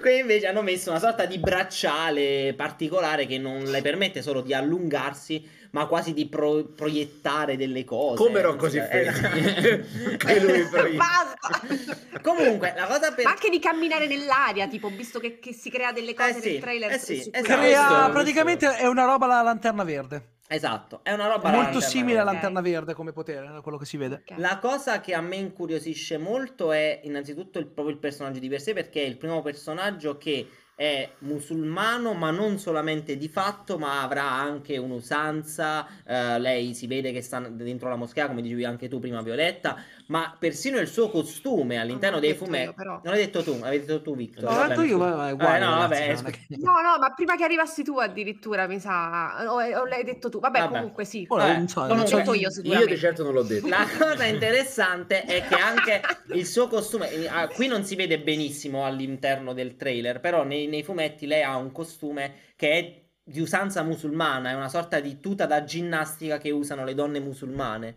Quindi non lo so, a me incuriosisce come ma serie, è... mi sembra molto leggera, fresca, eh, da ragazzini. A me sembra una cacata teen a vedere. Non lo so. Eh, ma infatti io sono di un'idea. Ho che troppo, io questa, sono fuori target. Tutta se così. Questa roba, esatto, siamo totalmente fuori target, a parte per l'interesse che per quanto mi riguarda e credo pure di Adriano è pari a zero. Vai a vedere Doctor roba. Strange. Ma Doctor Strange è Sam Raimi a meno. Però, a parte l'interesse, però è veramente fuori target per qua. Cioè, è proprio tinnetta, cioè After. Lo vedi dopo teen, aver dici. visto After sta roba, capito? Non lo so, io sono curioso più per altro per... Sta cosa di lei che ha le... Ok, che nei fumetti, ma non è proprio così. La, l- lei che vede il tizio, il fusto che esce la piscina, cioè... Insomma, ti prego. Il problema, sai cos'è? È che se il target è quello, cioè, va benissimo. Non fosse che poi lei... Questa è una storia di origini e lei la trovi nel secondo film di Captain Marvel, che si chiama The Marvels, che ha un target diverso. Capisci che quindi io, che sono fuori target, sono comunque obbligato per vedere l'origin story di questo personaggio a sorbirmi la serie, perché poi la troverò in un film che invece mi interessa. È un attimo quello no, il problema. Sarà, cioè, da vedere comunque, perché è vero che l'inizio del trailer sembra molto, come dici, come dici tu, molto teen, sembra quasi, uh, un, a un certo momento ci sono delle inquadrature che mi hanno ricordato addirittura tipo Raven, cioè le, le serie di Disney Channel, eh, capito? Sì. Con questi co- disegnini, cosettine. Però andando poi avanti nel trailer sembra quasi che cambi, to- cioè che il tono diventi un, po più, un po' più serio, un po' più dark. Quindi può essere, può magari essere. È una presentazione, però poi... vedendola eh, potrebbe avere anche altre sfumature. Può sicuramente essere. Non credo che siamo in target comunque, perché comunque penso che sarà una serie per ragazzi. Magari la renderanno un po' più, potrebbe avere anche delle sfumature più oscure, ma al massimo, che ne so, la Stranger Things, penso non oltre quello, ah, cioè, però... Euphoria, ecco. Anche come dice però Marco motivo... oppure come oppure dice oppure è solo una merda. Esatto, cioè... oppure come dice Marco no, Noce. Comunque okay, c'è un motivo vabbè. specifico per cui hanno cambiato i poteri, non è solo la cosa misteriosa fantastica. Ah, okay. E per, a parte il fatto che, se notate, il bracciale che le dà i poteri sembra essere la stessa, chiamiamola, tecnologia dei, degli anelli di Shang-Chi.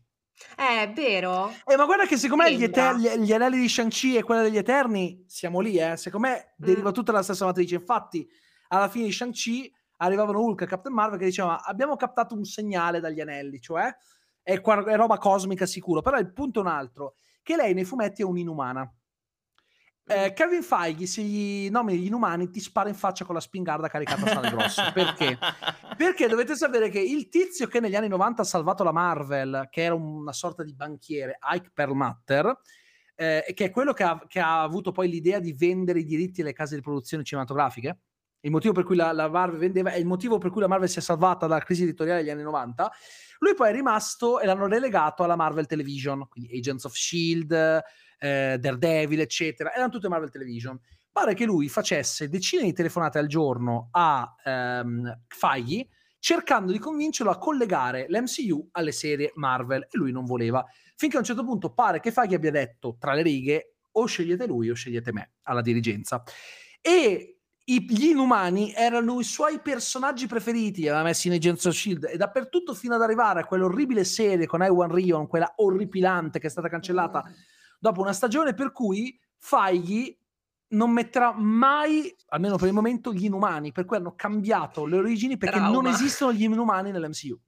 È per questo C'è motivo. Un trauma quest'uomo con gli Fare. Inumani. Detto questo, sì, sì. Io, signor... Vabbè, io voglio una, no, voglio una, una battuta, una sola battuta di Adriano sul film The Jared Leto. No, allora Dimmela. Io... Cosa volevi dire? No, ma che niente, volevo dire che una prima parte mi ha, inter... mi ha intrigato, poi anche in questo caso è successo la seconda parte del trailer, mi è un po' scaduto, perché sembra un po' la brutta copia di... The Social Network. La guerra dei Roses. No, non lo so. Un mix tra la guerra dei Roses e The Social Network. Eh, quindi non lo so, sembrava una cosa interessante, poi diventa una cosa secondo me un po' strana. Un, forse lo vedo, perché mi ha, mi ha intrigato in qualche modo, ma ah. ho paura che possa non essere entusiasmantissimo. Il, il film Vero? si chiama? Il film si chiama We Crushed.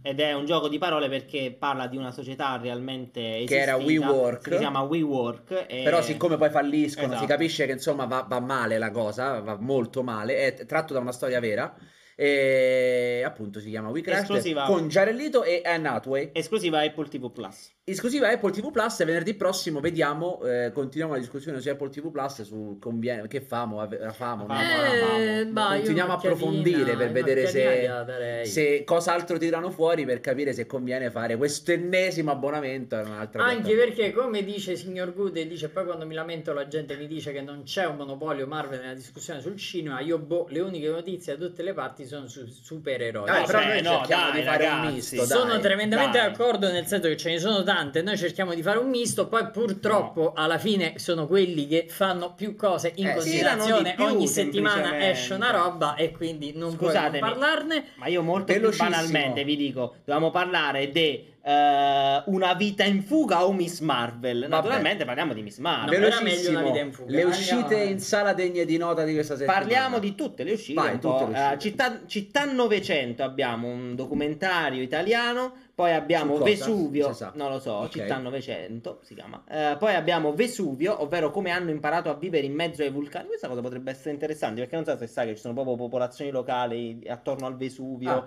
che a- abitano quella zona lì. Eh, si chiama Napoli. No, no, no dice proprio, proprio vicino a, alle pendici. Poi abbiamo Il Palazzo, un altro documentario sempre italiano. Abbiamo Bell, come diceva uh, Victor in precedenza. Che nuovo... cos'è questo Bell? Ma non c'è eh... niente con Bell di... No, no, è un film giapponese ah. che viene portato in Italia, mi sa, solamente adesso, anche se è uscito un bel po' di tempo fa, giusto? Era andato a Cannes e aveva esatto. avuto una standing ovation di quattordici minuti dopo la proiezione. Corro da te, no, che già spellati le mani, cioè. Corro da te che già prevedo l... la facciamo la settimana venerdì prossimo la tua polemica su Corro da te e Miriam Leone che recita sulla sedia a rotelle, Violetta, va bene? Sì, parliamo, della, parliamo di, del perché ah, ah, non no, hanno fatto non recitare. Ah, ma no, no, ma no, eh, era no, una eh. battuta. Per no, no, no, allora, però è un tema. No, è un se, tema. Se, se cosa c'è di quel film che mi ha fatto ridere? Perché c'è Miriam allora, Miriam Leone cioè, è con um, Favino. E Miriam Leone che è sulla sedia a rotelle, c'è cioè quest'uomo eh, che finge di essere sulla sedia a rotelle, ma in realtà non lo è, che si innamora di lei. E tipo c'è questa scena che dice... A me piace perché mi, mi, mi guarda come, mh, come, come, come, come se fossi una donna non paralizzata, però io voglio dire, ah. e Miriam Leone, cioè, che cazzo c'entra? No, vabbè, ma comunque è una brutta uscita superabilista un... questa. Eh, esatto, sì, ma più, che, parliamo ma, ma, venerdì. Ma più che altro, più che altro, cioè nel senso, è anche una roba che non ha senso, perché voglio dire, non è, se una è una bella ragazza, è una bella ragazza qualunque sia... sia disabile o abile, è un messaggio bruttissimo secondo me che infatti, mi ha fatto superabilista, esatto. Vabbè. Eh, va vabbè. bene, poi, poi parliamo di un altro film che esce che si chiama Gold con Zac Efron di Anthony Hayes, che è un thriller. Questo è un daccione, dici, è il primo eh, fan, fan di, di Zac, Zac Efron. Ligori Spitz. Veramente? Sì, sì, sì, sì, sì. sì, sì. O tipo me con Nicolas Cage. No, no, no, no, no, no, no, serio. no lui, lui ogni serio. tanto cammina in qua nel corridoio ballando e cantando eh, come... Vorrei vederlo, guarda. Uh, no, fidati, no. È uscito giovedì, e io vado a vedere domani, Ligori Spitz, che è un film di oh, Paul sì, Thomas Anderson...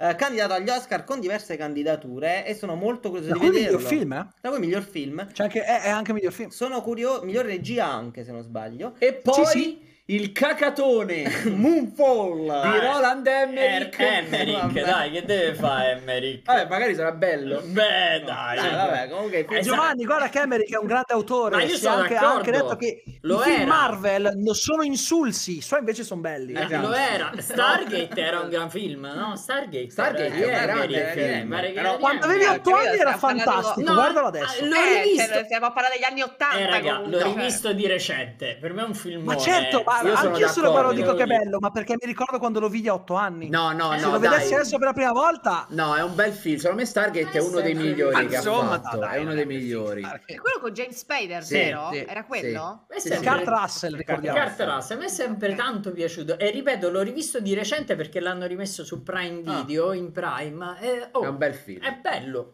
No, è, è divertente, però secondo me se lo guardi con gli occhi di oggi. Cioè, è, un, è, è, è tranquillamente equiparabile a un Independence Day, ah, sai, che è questi... sempre di Emmerich, eh, esatto. No, sì, però dico, no, è sempre... dico che è, è bello tanto quanto Independence Day alla fine è un'americanata, ma è figo, è cioè regà, Armageddon è un'americanata e fa un po' cacare. No, Independence è, be- è un bel cioè, film messo lì dentro. Se lo vedi ovviamente dal punto di vista tecnico, eh, c'ha gli anni che c'ha. Però per la narrazione, eh, per la storia, comunque era... opinioni pericolose, sì, fatta diventare basta. No. Eh, gli ultimi film che ci sono sono Reflection, Io Resto, eh, altro documentario, e Sarura, altro documentario. Che questo eh, dopo il nigiri e il sashimi fai la Sarura. Sarura. Esatto. Ma... Okay. Comunque abbiamo finito. Quest'oggi sia Sarura, ragazzi. Quest'oggi abbiamo allungato di dieci minuti, anzi di undici. Quest'oggi siamo andati un po' lunghi. Io ringrazio come sempre tutti quelli che ci hanno seguito fino adesso e grazie Violetta per essere sempre qui con noi. Ci vediamo venerdì prossimo con Pizza e Cinema, Pizza e Cinema a tema attualità e della settimana. Grazie a Victor per aver partecipato, mentre invece ci rivediamo mart- su Twitch in generale martedì prima di venerdì qui, perché c'è la puntata monotematica di Pizza e Cinema. A proposito di, di cosa parliamo? Trailer. Ammazza. Eh sì. Cioè parliamo tu di... non ci sei un'altra no? volta. Tu hai detto, ah, ah, tu Marco non c'è. Ah, Marco non c'è. Non c'è Siamo Marco io, Mauro Renzoni e Andrea Ricciotti. Esatto. Che è un montatore di trailer. montatore di trailer, esatto. abbastanza, c'ha un bel po' di esperienza, quindi lui viene e ci racconta tutto quello che c'è dietro a un trailer, perché c'è un sacco di roba dietro a un trailer. Quindi esatto. se siete interessati, martedì ore diciotto siamo qui con Pizza e Cinema eh, a parlare di trailer. Grazie a tutti. E buonanotte. No, buonanotte. Buona serata. Buona sera. Ciao. Pizza e Cinema, il podcast in cui mentre aspettiamo la pizza parliamo di cinema e serie tivù.